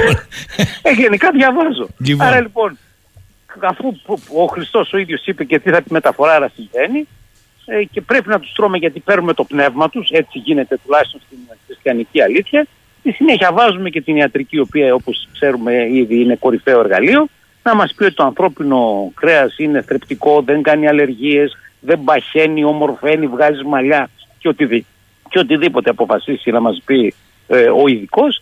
Στη συνέχεια ξαναπροβάλλουμε από την αρχή, το ξαναπροβάλλουμε από την αρχή, μετά φέρουμε τον τεράστιο κίνδυνο των πτωμάτων που θα κατακλείσουν την ανθρωπότητα με ό,τι αυτό κακό έχει και να αφήνουμε τους δικούς μας να τους στάβουμε τα σκουλίκια κτλ. Και σιγά σιγά σιγά σιγά περνάει αυτή η λογική του ότι εμείς θα σωθούμε αν αρχίσουμε να τρώμε τη μαμά μας και τον μπαμπά μας. Και τι θα πει μαμά και μπαμπάς, ε, δεν είναι και τίποτα ιδιαίτερο, είναι γονέας ένα και γονέας δύο. Αρχίζουμε λοιπόν να μπαίνουμε σε ένα τόσο διεστραμμένο ε, γεγονός, το οποίο κανένας μας δεν θα ήθελε στην αρχή. Πρέπει λοιπόν οι άνθρωποι να αρχίσουν να καταλαβαίνουν, να διακρίνουν την αλήθεια. Αυτή λοιπόν η ψευδοεπιστήμη που παράγεται τα τελευταία χρόνια θα πρέπει να αρχίσει να ελέγχεται με πολιτικό τρόπο. Όχι μόνο με επιστημονικό. Δηλαδή θα πρέπει η πολιτεία να πει καθίστε ρε παιδιά, η επιστήμη είναι μέθοδος. Όπως πολύ σωστά ανέλησε πολύ καλύτερα από μένα ο Γιάννης Ανή προχθές. Είναι μέθοδος. Χρειαζόμαστε δύο τουλάχιστον αντίθετες θέσεις για να καταλήξουμε σε ένα συμπέρασμα. Αυτό σημαίνει βελτίωση, σημαίνει διόρθωση, σημαίνει εγκατάλειψη παλιά θεωρίας κτλ. Πού είναι η δεύτερη θεωρία, Δηλαδή, εγώ ακούω μόνο για την κλιματική αλλαγή. Δεν ακούω κάποιον που να λέει: Όχι, ρε παιδιά, δεν υπάρχει τέτοιο θέμα.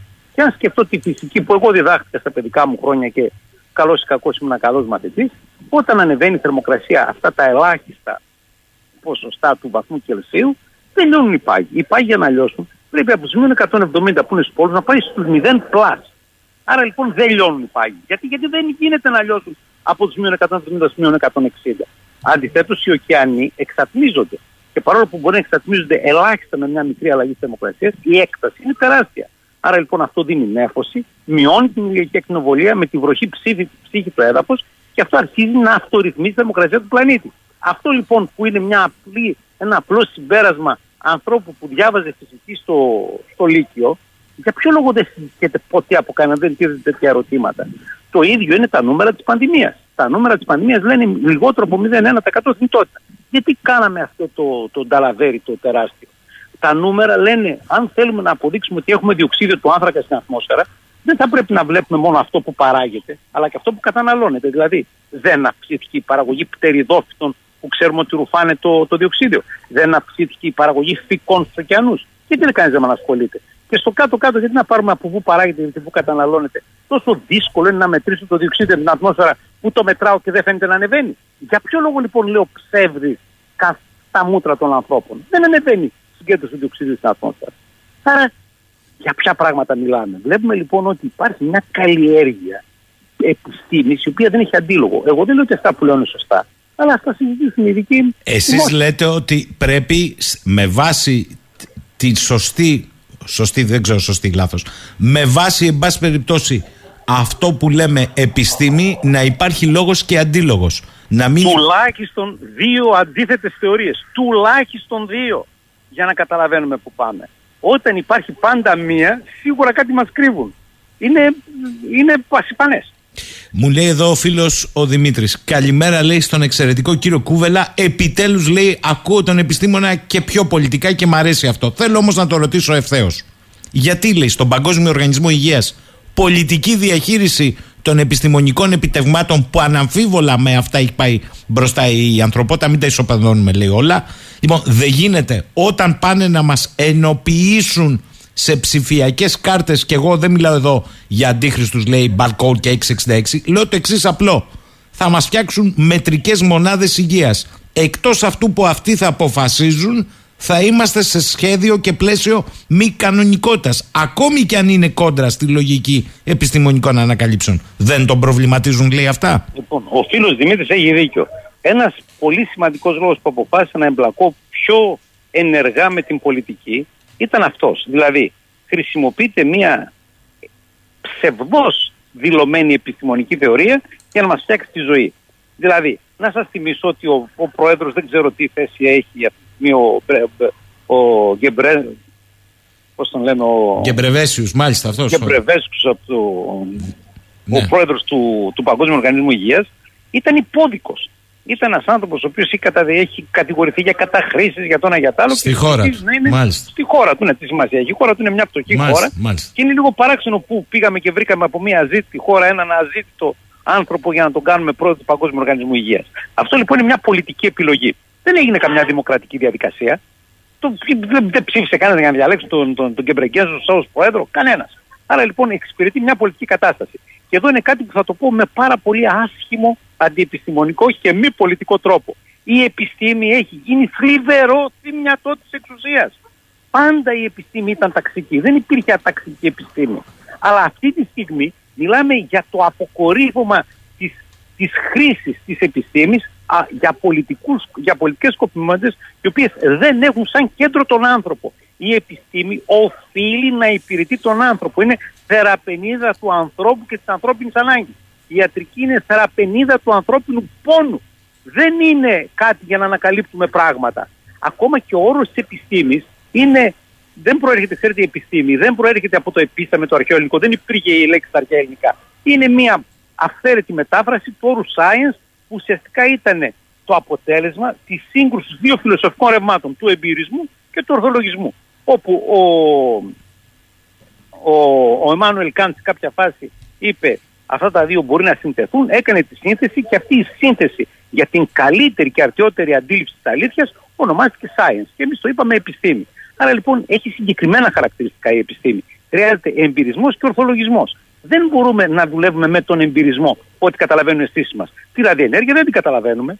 Υπήρχε μια πάρα πολύ ωραία έκφραση που ο κόσμος θεωρεί ότι είναι θρησκευτική. Γιατί την, στο δυτικό κόσμο την ανέδειξε ο, ο Διονύσιος ο Αεροπαγίτης. Ο Διονύσιος ο Αεροπαγίτης δεν έκανε κανένα πρωτογενές έτσι, αποτέλεσμα. Ουσιαστικά υιοθέτησε τις, την θεωρία του Πρόκλου. Ο Πρόκλος δεν ήταν χριστιανός, ήταν mm. ένας μη χριστιανός φιλόσοφος. Και ο Πρόκλος είναι αυτός που λέει ορατώνται πάντων και αοράτων. Το αοράτων λοιπόν αυτό θεωρείται αυτομά, αυτομάτως ότι έχει να κάνει με τη θρησκεία. Κάνουμε λάθος το αράτων σημαίνει οτιδήποτε δεν μπορούμε να δούμε με τα μάτια και τα εργαλεία μας. Η ραδιενέργεια με τα μάτια μας δεν, δεν, δεν τη βλέπουμε, αλλά τη βλέπουμε με εργαλεία. Ξαφνικά η ραδιενέργεια έγινε ορατή. Δεν είναι πλέον στο αόρατο, αλλά πήγε στον ορατό κόσμο. Μιλάμε για νηδιάστατο χώρο.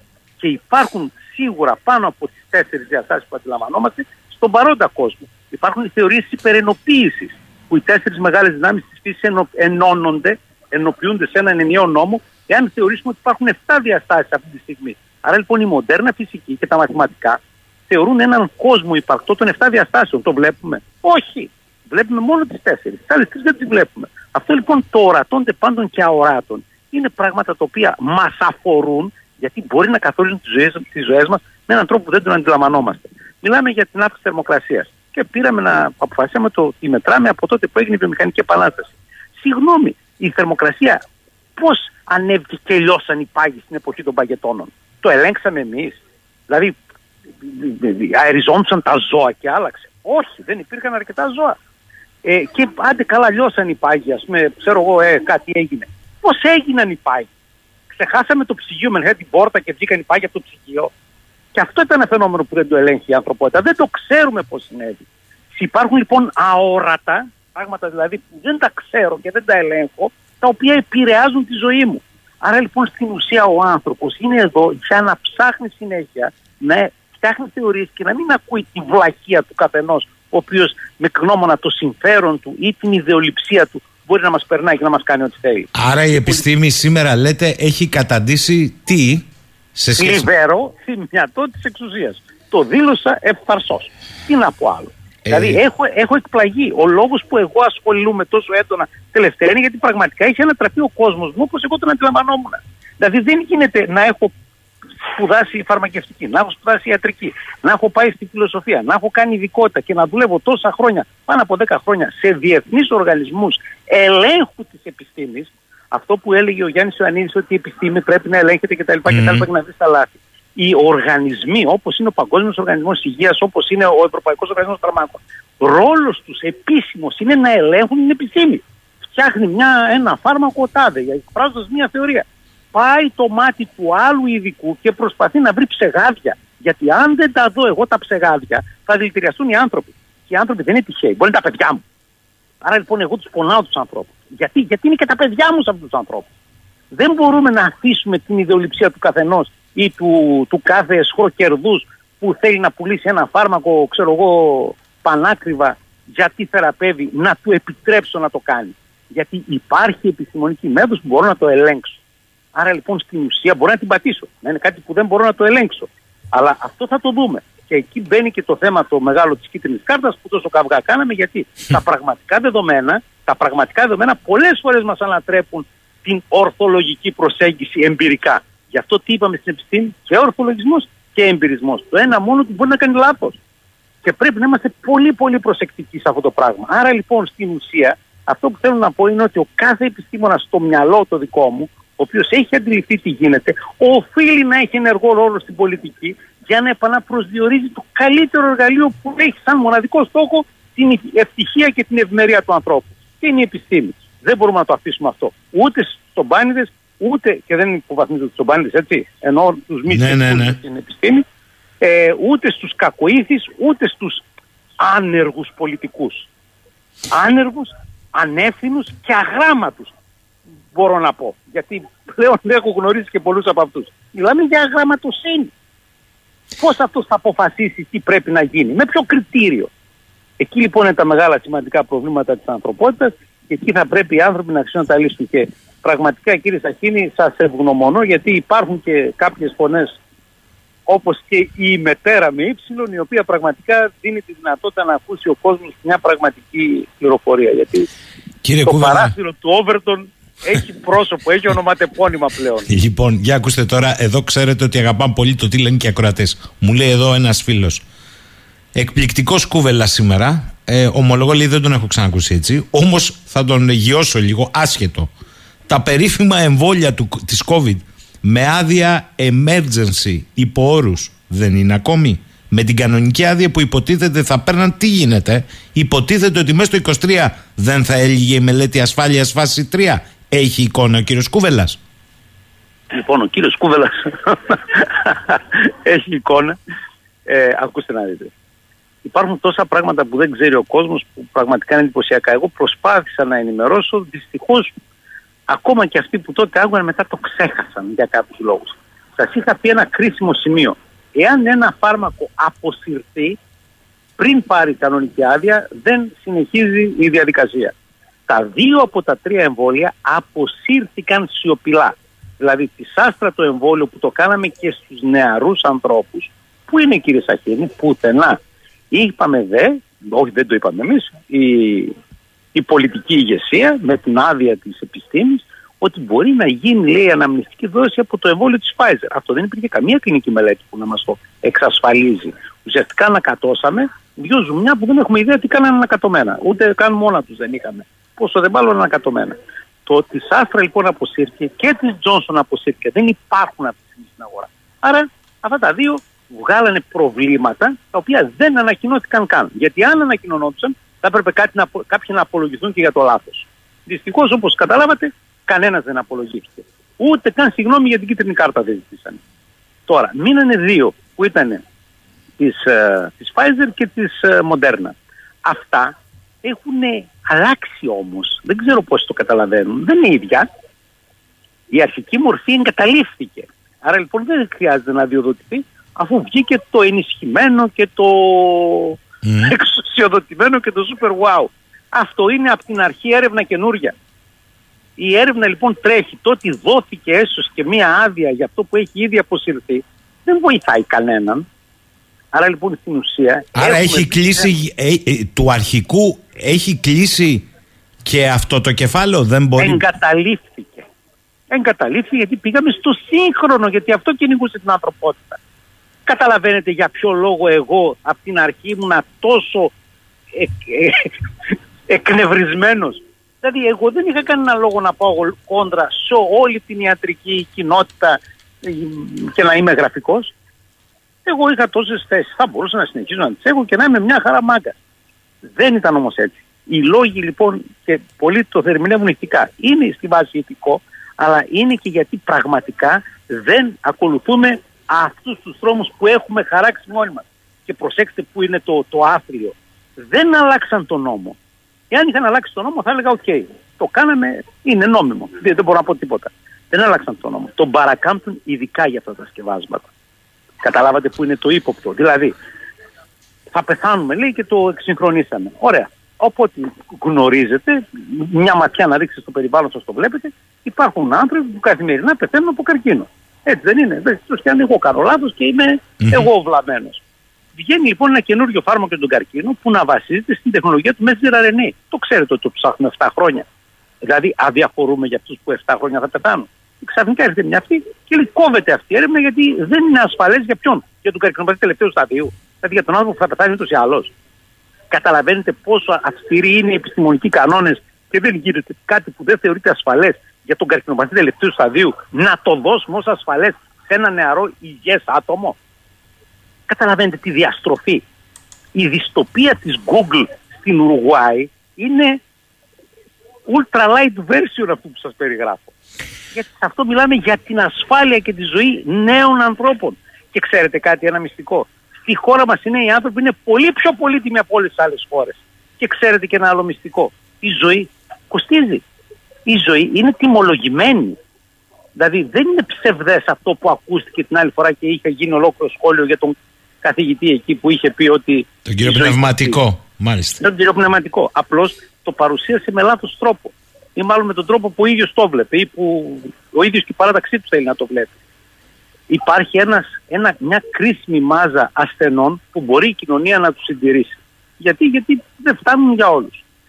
Υπάρχει λοιπόν ένας δείκτης που τον πρώτη τον επινέωσαν οι Βρετανοί στο NICE που λέει ότι ε, για, να, για να μπορέσουμε να υποστηρίξουμε μια ασθένεια, έναν άνθρωπο με χρόνιο νόσημα ή με τελικού σταδίου νόσημα, πρέπει να δουλεύουν τρεις συνάνθρωποι του. Εάν δουλέψουν τέσσερις, καταραίει το σύστημα. Άρα λοιπόν, τι κατακεφάλι εισόδημα έχει η Βρετανία, έχει 25.000 στερλίνες. Τρεις πρέπει να δουλεύουν, άρα το κόστος είναι 75.000 στερλίνες. Και λένε η ζωή στην Αγγλία κοστίζει 75.000 στερλίνες. Εάν είναι πιο ακριβή, δεν μπορούμε να την υποστηρίξουμε. Γιατί μετά δεν θα έχουμε παιδεία, δεν θα έχουμε ασφάλεια, δεν θα έχουμε άμυνα, δεν θα έχουμε τίποτα. Αυτή είναι η, η πραγματικότητα όπως διαμορφώνεται. Και πού μπαίνει η επιστήμη σε αυτό. Η επιστήμη μπαίνει στο πώς μπορούμε να διαχειριστούμε αυτά τα 75.000 στερλίνες. Να καθίσω να βρω ας πούμε το φθηνότερο φάρμακο που μου κάνει τη δουλειά οικονομικά ή να πιέσω τις εταιρείες να μου, να μου δώσουν τις καλύτερες τιμές μέσα από διαδικασίες ε, αξιολόγησης και διαπραγμάτευσης. Κάτι που στη χώρα το κάναμε. Σε κάποια φάση όταν ήμουν εγώ σε αυτή τη διαδικασία, ένα φάρμακο πανάκριβο, το πήραμε στο 10% της τιμής του. Γιατί, Γιατί πιέσαμε την εταιρεία. Η πολιτική λοιπόν δεν είναι για να μου φτιάχνει μόνο καλύτερα φάρμακα, είναι για να μπορέσει να μου εξασφαλίσει τέτοια στοιχεία πέρα από το πόσο κάνει το ICER. Εγώ όταν ήμουν πρόεδρος της Επιτροπής, ε, όταν ήμασταν. Mm. Φεύγαμε δηλαδή, είχε ήδη βγει η Νέα Δημοκρατία και εμείς είχαμε ήδη ξέραμε ότι θα μας αλλάξουν. Και δεν συνεδρίαζε η Επιτροπή γιατί το Υπουργείο, τότε ήταν υπουργός ο κ. Κικίλιας, δεν αποζημίωνε τις μεταφορές μας. Η Επιτροπή δεν έχει χρήματα, αλλά πρέπει με κάποιο τρόπο να πηγαίναμε όσοι δεν ήμασταν από την Αθήνα στην Αθήνα. Υπήρχα, υπήρχα, ήμασταν κανένα δύο από τη Θεσσαλονίκη, ήταν κάποιος από την Κρήτη, ήταν μια συνάντηση από την Αλεξανδρούπολη, ένα συνάντηση από την Πάτρα. Με κάποιο τρόπο έπρεπε να μαζευόμαστε στην Επιτροπή. Όταν λοιπόν δεν αποζημιώνεις τα έξοδα, ο άλλος λέει γιατί να πάω να τα πληρώσω αφού δεν τα πάρω; Πόσο πια θα, θα προσφέρω από το κράτος, από το μισθό μου; Και δεν γινόντουσαν οι απαρτίες. Είχα λοιπόν δύο περιπτώσεις εγώ, οι οποίες έπρεπε να πάρω μία απόφαση. Υπήρχαν δύο, δύο ασθενείς στο Παπα-Νικολάου της Θεσσαλονίκης με λέμπομα τελευταίου σταδίου που υπήρχε θεραπεία. Τη λέμε κάρτη σελ και κόστησε σχεδόν 400 χιλιάρικα για τον καθένας. Έχω λοιπόν, εγώ είμαι γιατρός, έτσι. Ξέρω ότι αυτοί οι άνθρωποι μπορεί να γίνουν καλά, όχι να παρατείνουν τη ζωή τους, θεραπεία. Και κοστίζει τόσο. Υπογράφεις να γίνουν καλά, με κίνδυνο να σε πάνε φυλακή γιατί κάνεις διασπάσει του δημόσιου χρήματος, γιατί δεν έχεις συγκληθεί σωστά η επιτροπή. Είτε λες, δεν βαριέσαι γιατί να μπλέξει ότι τους αφήνεις να πεθάνουν. Εγώ λοιπόν κύριε Σαχίνη πήρα το ρίσκο δύο φορές και έδωσα υπογραφή είχα ετοιμάσει και την απολογητική μου γραμμή. Αν μου λέγανε γιατί το έκανες, θα έλεγα εγώ είμαι γιατρός, ορκισμένος, ξέρω το φάρμακο και ξέρω και τους ανθρώπους. Όχι τους ξέρω προσωπικά, ξέρω το τι ασθένει είναι. Θεωρώ λοιπόν ότι αυτό το φάρμακο τους ταιριάζει. Ωραία. Εγώ λοιπόν είπα να το πάρουν. Εάν εσείς δεν θέλετε, τι να σας πω, καταδικάστε με. Υπάρχει στο μυαλό το δικό σας άλλος τρόπος να σκεφτεί κανείς λογικός και κανονικός άνθρωπος; Θα θέλατε εσείς, αν ήσασταν στη θέση αυτών των δύο ανθρώπων που συμπτωματικώς έγιναν και καλά και οι δύο, να τους αφήναμε να πεθάνουν, 33 χρόνια γυναίκα, με παιδιά; Ξέρετε πόσα άνθρωπο έτη έχει αυτή η κυρία ακόμα, αν θεωρήσουμε ότι ζούμε 80, άλλα 50 χρόνια. Συν τα δυο της παιδιά. Άλλα 80 χρόνια το καθένα. Για μέτρα πόσα χρόνια ζωής κερδίζουμε. Άρα αυτό το, ο δείκτης, τα τρία κατακεφαλήν εισοδήματα, τα 75.000 το χρόνο πόσα χρόνια ζωής γλιτώνουμε από τον μέλλον της γυναίκας αυτή και το παιδιό της; Είναι 75 επί 50. Άρα λοιπόν εγώ τζάμπα την έκανα τη δουλειά κύριε Σαχίνη. Αυτή είναι η πολιτική σκέψη. Κύριε Κουβελά, ε, ε, μ' αρέσει το ότι τα λέτε με εξαιρετικά απλό τρόπο και δεν αρέσει εμένα. Βλέπω εδώ και από τους ακροατές μου λέει κάποιος αν δεν θεωρηθεί παρέκβαση στη συζήτηση αυτό το, το συναγερμό στο Περού με το φαινόμενο του Γκυγιόν Μπαρέ Πώς το βλέπεις, συνδέεται με κάτι κατά τη γνώμη του, ή μπορεί να έχει κάτσει λόγω ιδιόμορφων περιστάσεων κλιματολογικών και άλλων; Ναι. Πάλι το κλίμα, ρε παιδιά. Ελάτε, okay, ναι, ναι. ελάτε δεν είναι το κλίμα. Δεν είναι το κλίμα. Όλα με, ε, με το κλίμα. Λοιπόν, το κλίμα βοηθάει τις διάρειε. Γιατί χαλάνε τα φαγητά όταν δεν τα έχουμε στο ψυγείο. Λοιπόν, το μεγάλο πρόβλημα που έχουμε αυτή τη στιγμή είναι ότι η Γκυγέμπαρε είναι ένα σύνδρομο εν πολύ άγνωστο. Ξέρουμε ότι πολύ συχνά συμβαίνει σε πολλούς ανθρώπους μετά από μικροϊώσεις. Οι ιωσούλες της πλάκας, όχι κάτι σημαντικό. Mm. Το παθαίνουν άνθρωποι μετά από χαζές αρρώστιες. Αυτή τη στιγμή λοιπόν υπάρχει ο μεγάλος φόβος το Γκυγέμ Μπαρέ να οφείλεται στα εμβόλια. Γιατί, γιατί έχει γίνει από τα εμβόλια Γκυγέμ Μπαρέ. Το ξέρουμε, συσχετίζεται. Το θέμα είναι πόσο χρόνο μετά. Δεν υπάρχει, τουλάχιστον σε αυτά που εγώ γνωρίζω μέχρι τώρα, μεγάλο βάθος της παρενέργειας. Δηλαδή, ξέραμε ότι η Γκέμπαρε γίνεται μέσα τους ένα, δύο, τρεις μήνες μετά τη λήψη του εμβολίου. Μετά θεωρούμε ότι αυτό το εμβόλιο καταστρέφεται από τα πετσόματα του οργανισμού. Εάν λοιπόν αυτή τη στιγμή υπάρχει και ένα παράλληλο φαινόμενο, μία μικρή ίωση παράξενη, η οποία μπορεί στο Περού να κάνει και γέμπαρε, και μία ίωση που συνήθως δεν τη ψάχνουμε, θεωρούνται σαν κοινό κρυολόγημα και γεια, μπορεί λοιπόν να υπάρχει μια έκθεση στην γέμπαρε λόγω μια παράλληλης ίωσης. Δεν λέω ότι μπορεί να μην ευθύνει το εμβόλιο.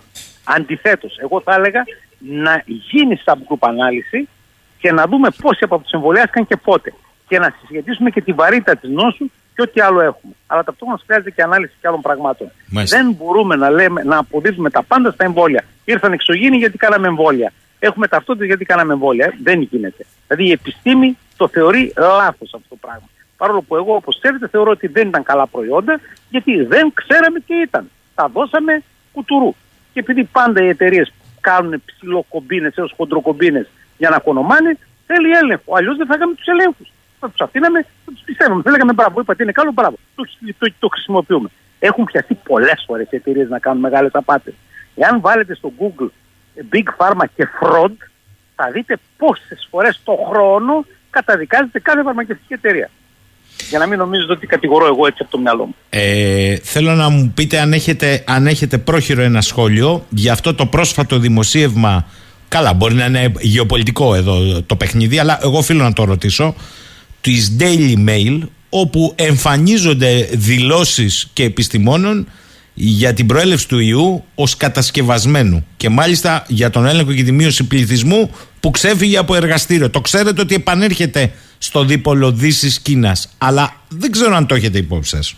Το έχω υπόψη μου και το έχω υπόψη μου πολύ νωρίτερα. Απλώς οι άνθρωποι οι οποίοι συμμετείχαμε σε, σε διεθνούς οργανισμούς έχουμε υπογράψει κάποια συμβόλαια, αυτά τα confidentiality ε, agreement, τα οποία δεν μπορούμε να λέμε τις πληροφορίες που έχουμε γιατί είναι εμπορικά μυστικά. Επειδή λοιπόν παίζουν δισεκατομμύρια, καταλαβαίνετε ότι είναι επικίνδυνο. Ε, επομένως δεν μπορούμε να μιλάμε ελεύθερα. Μπορούμε όμως να λέμε αυτά που ξέρουμε όταν μας ρωτήσει η κυβέρνησή μας. Γιατί εμείς δεν πάμε εκεί έτσι, επειδή είμαστε ομορφούλιδες, δεν διάλεξαν τον Κούβελα γιατί είχε ωραία αυτιά, τον διάλεξαν γιατί η κυβέρνηση τον έστειλε για συγκεκριμένο λόγο. Εάν λοιπόν εγώ ερωτηθώ από την κυβέρνησή μου ή δημοσίως σε μια δημοκρατία από το λαό, εγώ πρέπει να απαντήσω. Αλλά πρέπει να ερωτηθώ συγκεκριμένα. Δεν, βγαίνει, δεν είναι να βγω να το διαφημίσω, καταλάβατε. Λοιπόν, ακούστε να δείτε. Πως και η κατάσταση το ορίσατε πολύ συγκεκριμένα. Υπάρχουν, υπάρχουν πιθανότητες να είναι φυσικός. Όσο πιθανότητες έχει, αν βάλουμε μία μαϊμού με μία γραφομηχανή να γράψει την Ιλιάδα. Είναι πιθανό να πατήσει τα σωστά πλήκτρα τυχαία. Δεν είναι. Είναι πιθανό. Πόση όμως είναι αυτή η πιθανότητα; Είναι απειροελάχιστη. Ο συγκεκριμένος λοιπόν ιός εμφανίστηκε όχι τόσο ξαφνικά σε μια περιοχή, όσο, όχι τόσο τυχαία και είχε συγκεκριμένα χαρακτηριστικά. Άρα λοιπόν, αυτά τα χαρακτηριστικά μπορούμε να δούμε εάν έχουν ξαναεμφανιστεί στο παρελθόν. Θα σας πληροφορώ λοιπόν ότι υπάρχουν πατέντες κομματιών του γονιδίου του, του ιού εδώ και πάρα πολλά χρόνια, τουλάχιστον μια εικοσαετία πίσω. Τώρα, το ότι εκεί τυχαίνει όλος στοιχείος και αυτό να υπάρχει ένα εργαστήριο ιολογίας, ε, ας υποθέσουμε ότι είναι η δεύτερη τυχαιότητα. Τώρα, έχει βρεθεί ας πούμε και μια σειρά πρωτεΐνης στην αχίδα η οποία συναντιέται μόνο σε ένα αρκετά επικίνδυνο μικρόβιο. Η πιθανότητα να ανακατοθεί το γονιδιακό υλικό μικροβίου με ιό δεν γίνεται. Άρα λοιπόν στην ουσία υπάρχει μια τεράστια πιθανότητα και το ξέραμε από την αρχή ο ιός αυτός να είναι τεχνητός. Το γνωρίζουμε.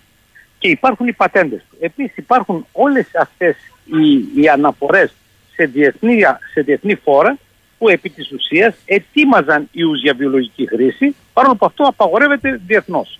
Άρα λοιπόν οι πατέντες υπάρχουν και οι ιοί αυτοί υπάρχουν και, το, και η αλληλουχία των γεγονότων υπάρχει τα οποία όμως εγώ επειδή είμαι καλός άνθρωπος σας λέω ρε παιδιά μπορεί να ήταν τυχαία. Δεν είναι φτιαχτά. Το μεγάλο πρόβλημα που υπάρχει είναι αυτοί οι άνθρωποι που το φτιάξαν και ήταν τεχνητό το απελευθέρωσαν ή τους ξέφυγε. Μάλιστα. Θέλω πολύ σύντομες απαντήσεις γιατί θα βγούμε εκτός χρόνου στο εξής. Ο φίλος ο Νικόλας ρωτάει, Μήπως ο κύριος Κούβελας παρακολουθεί τον Βρετανό καθηγητή Κάμπελ και τον αγώνα που κάνει να ενημερώσει τον κόσμο για πιθανές παρενέργειες, κυρίως σε καρδιαγγειακά νοσήματα ε, από τα εμβόλια και ποια η άποψή του για τις έρευνες αυτές; Λοιπόν, ε, τον, τον έχω υπόψη μου τον καθηγητή Κάμπελ, ενίοτε τον ακούω, αλλά δεν έχω και πάρα πολύ χρόνο. Έχω όμως μια καλύτερη πηγή ενημέρωση εγώ. Έχω τις ίδιες αναφορές από τον αίμα και διάφορες τέτοιες άμεσες ε, αναφορές που αφορούν τα εμβόλια και τις παρενέργειες. Οι παρενέργειες του εμβολίου είναι πολλαπλές και πολλών επιπέδων και βασίζονται σε διαφορετικούς μηχανισμούς. Σειρά παρενεργειών νούμερο 1. Το ίδιο το νανοσωματίδιο, αν θεωρήσουμε ότι είναι αδρανές, δεν έχει τίποτα μέσα. Αν κολλήσει δίπλα από ένα νευρικό κύτταρο, στην ουσία το σκοτώνει.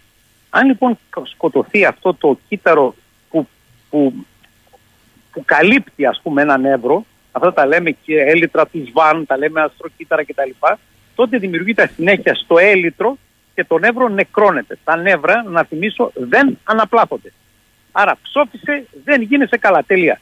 Έχουμε σωρία νευρολογικών παθήσεων. Έχουμε αποδιπλοπίες, έχουμε τυφλώσεις, έχουμε εμβοές, έχουμε βαρικοίες, έχουμε αυτισμούς. έχουμε γκυγέμπαρε, έχουμε αριθμίες στο ερεθισματαγό της καρδιάς. Εγώ έκανα αριθμίες, τέσσερα συγκοπικά επεισόδια. Μετά βέβαια περάσαμε μετά το εξάμεινο.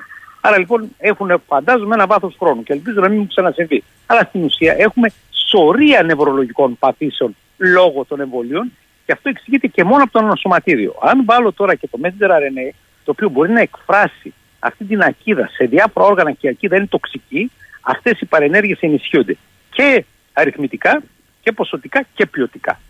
Τώρα, το ίδιο η ακίδα έχει ισχυρή φλεγμογόνο δράση σε διάφορα όργανα που πάει. Άρα λοιπόν τι βλέπουμε, βλέπουμε αγκίτιδες, βλέπουμε καρδίτιδες, γιατί στα αγκία και στην καρδιά όταν διανέμεται είναι τα πρώτα. Μπορεί να αυτό να το κάνει και στους τελικούς στόχους. Έχω δει επιδιδημίτιδες, έχω δει ορχίτιδες, έχω δει υπατήτιδες.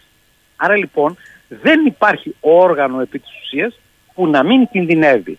Και γι' αυτό το λόγο, αλλά επειδή αυτές οι παθήσεις ούτως ή άλλως συνέβαιναν στην ανθρωπότητα, χρειαζόμαστε τα δεδομένα τα οποία μας τα κρύβουν για να κάνουμε αυτό που λέμε υποανάλυση ομάδων. Αναλυκιακή λοιπόν ομάδα, αναπεριοχή και αναχρήση άλλων ουσιών θα θέλαμε να μετρήσουμε αν έχουμε μικρότερες ή λιγότερες παρενέργειες. Και θα σας πω ένα γεγονός το οποίο συνέβη ήταν αυτό που ήταν ένα πολύ έντονο καμπανάκι τουλάχιστον στο δικό μου μυαλό. Όταν είχαν ξεκινήσει οι εμβολιασμοί και είχαμε δώσει τις άδειες και ξέραμε περίπου τι γίνεται, πιστεύαμε ότι αν είσαι μεγάλος σε ηλικία, γιατί δεν είχαμε δει από τα πειραματόζω τέτοια προβλήματα, είναι σχετικά ασφαλέ. Δηλαδή δεν είχαμε σε ηλικιωμένους παρενέργειες. Αυτό εξηγείται γιατί ο ηλικιωμένος δεν έχει έντονο αναβολισμό, άρα δεν φτιάχνει ακίδα. Άρα λοιπόν και δεν δουλεύει, αλλά από την άλλη μεριά είναι ασφαλές.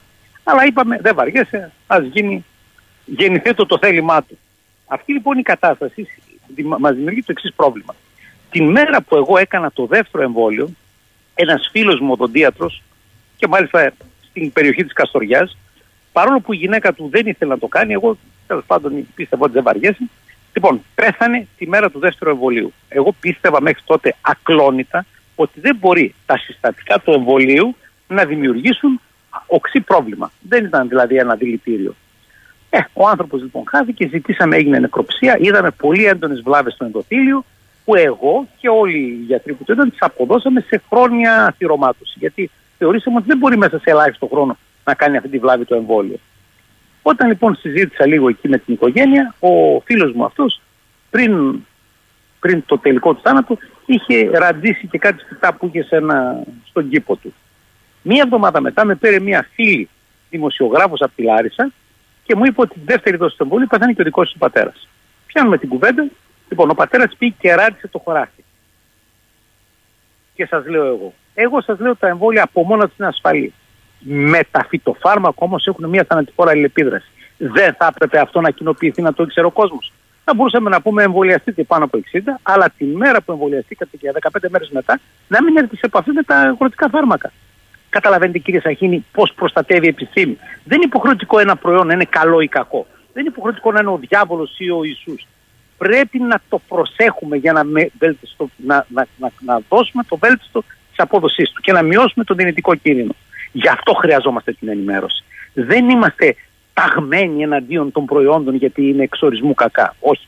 Μπορεί ένα προϊόν να είναι καλό ή κακό, όπως το πυρούνι. Μπορεί να φάω μακαρονάδα και είναι καταπληκτικό, αλλιώς θα είχα τα χέρια μου και τα ρούχα μου, μπορώ να βγάλω το μάτι του διπλανού μου. Τότε είναι όπλο. Αλλά το φάρμακο, το προϊόν, το πυρούνι δεν έχει ηθική. Ο άνθρωπος που τη χρησιμοποιεί έχει.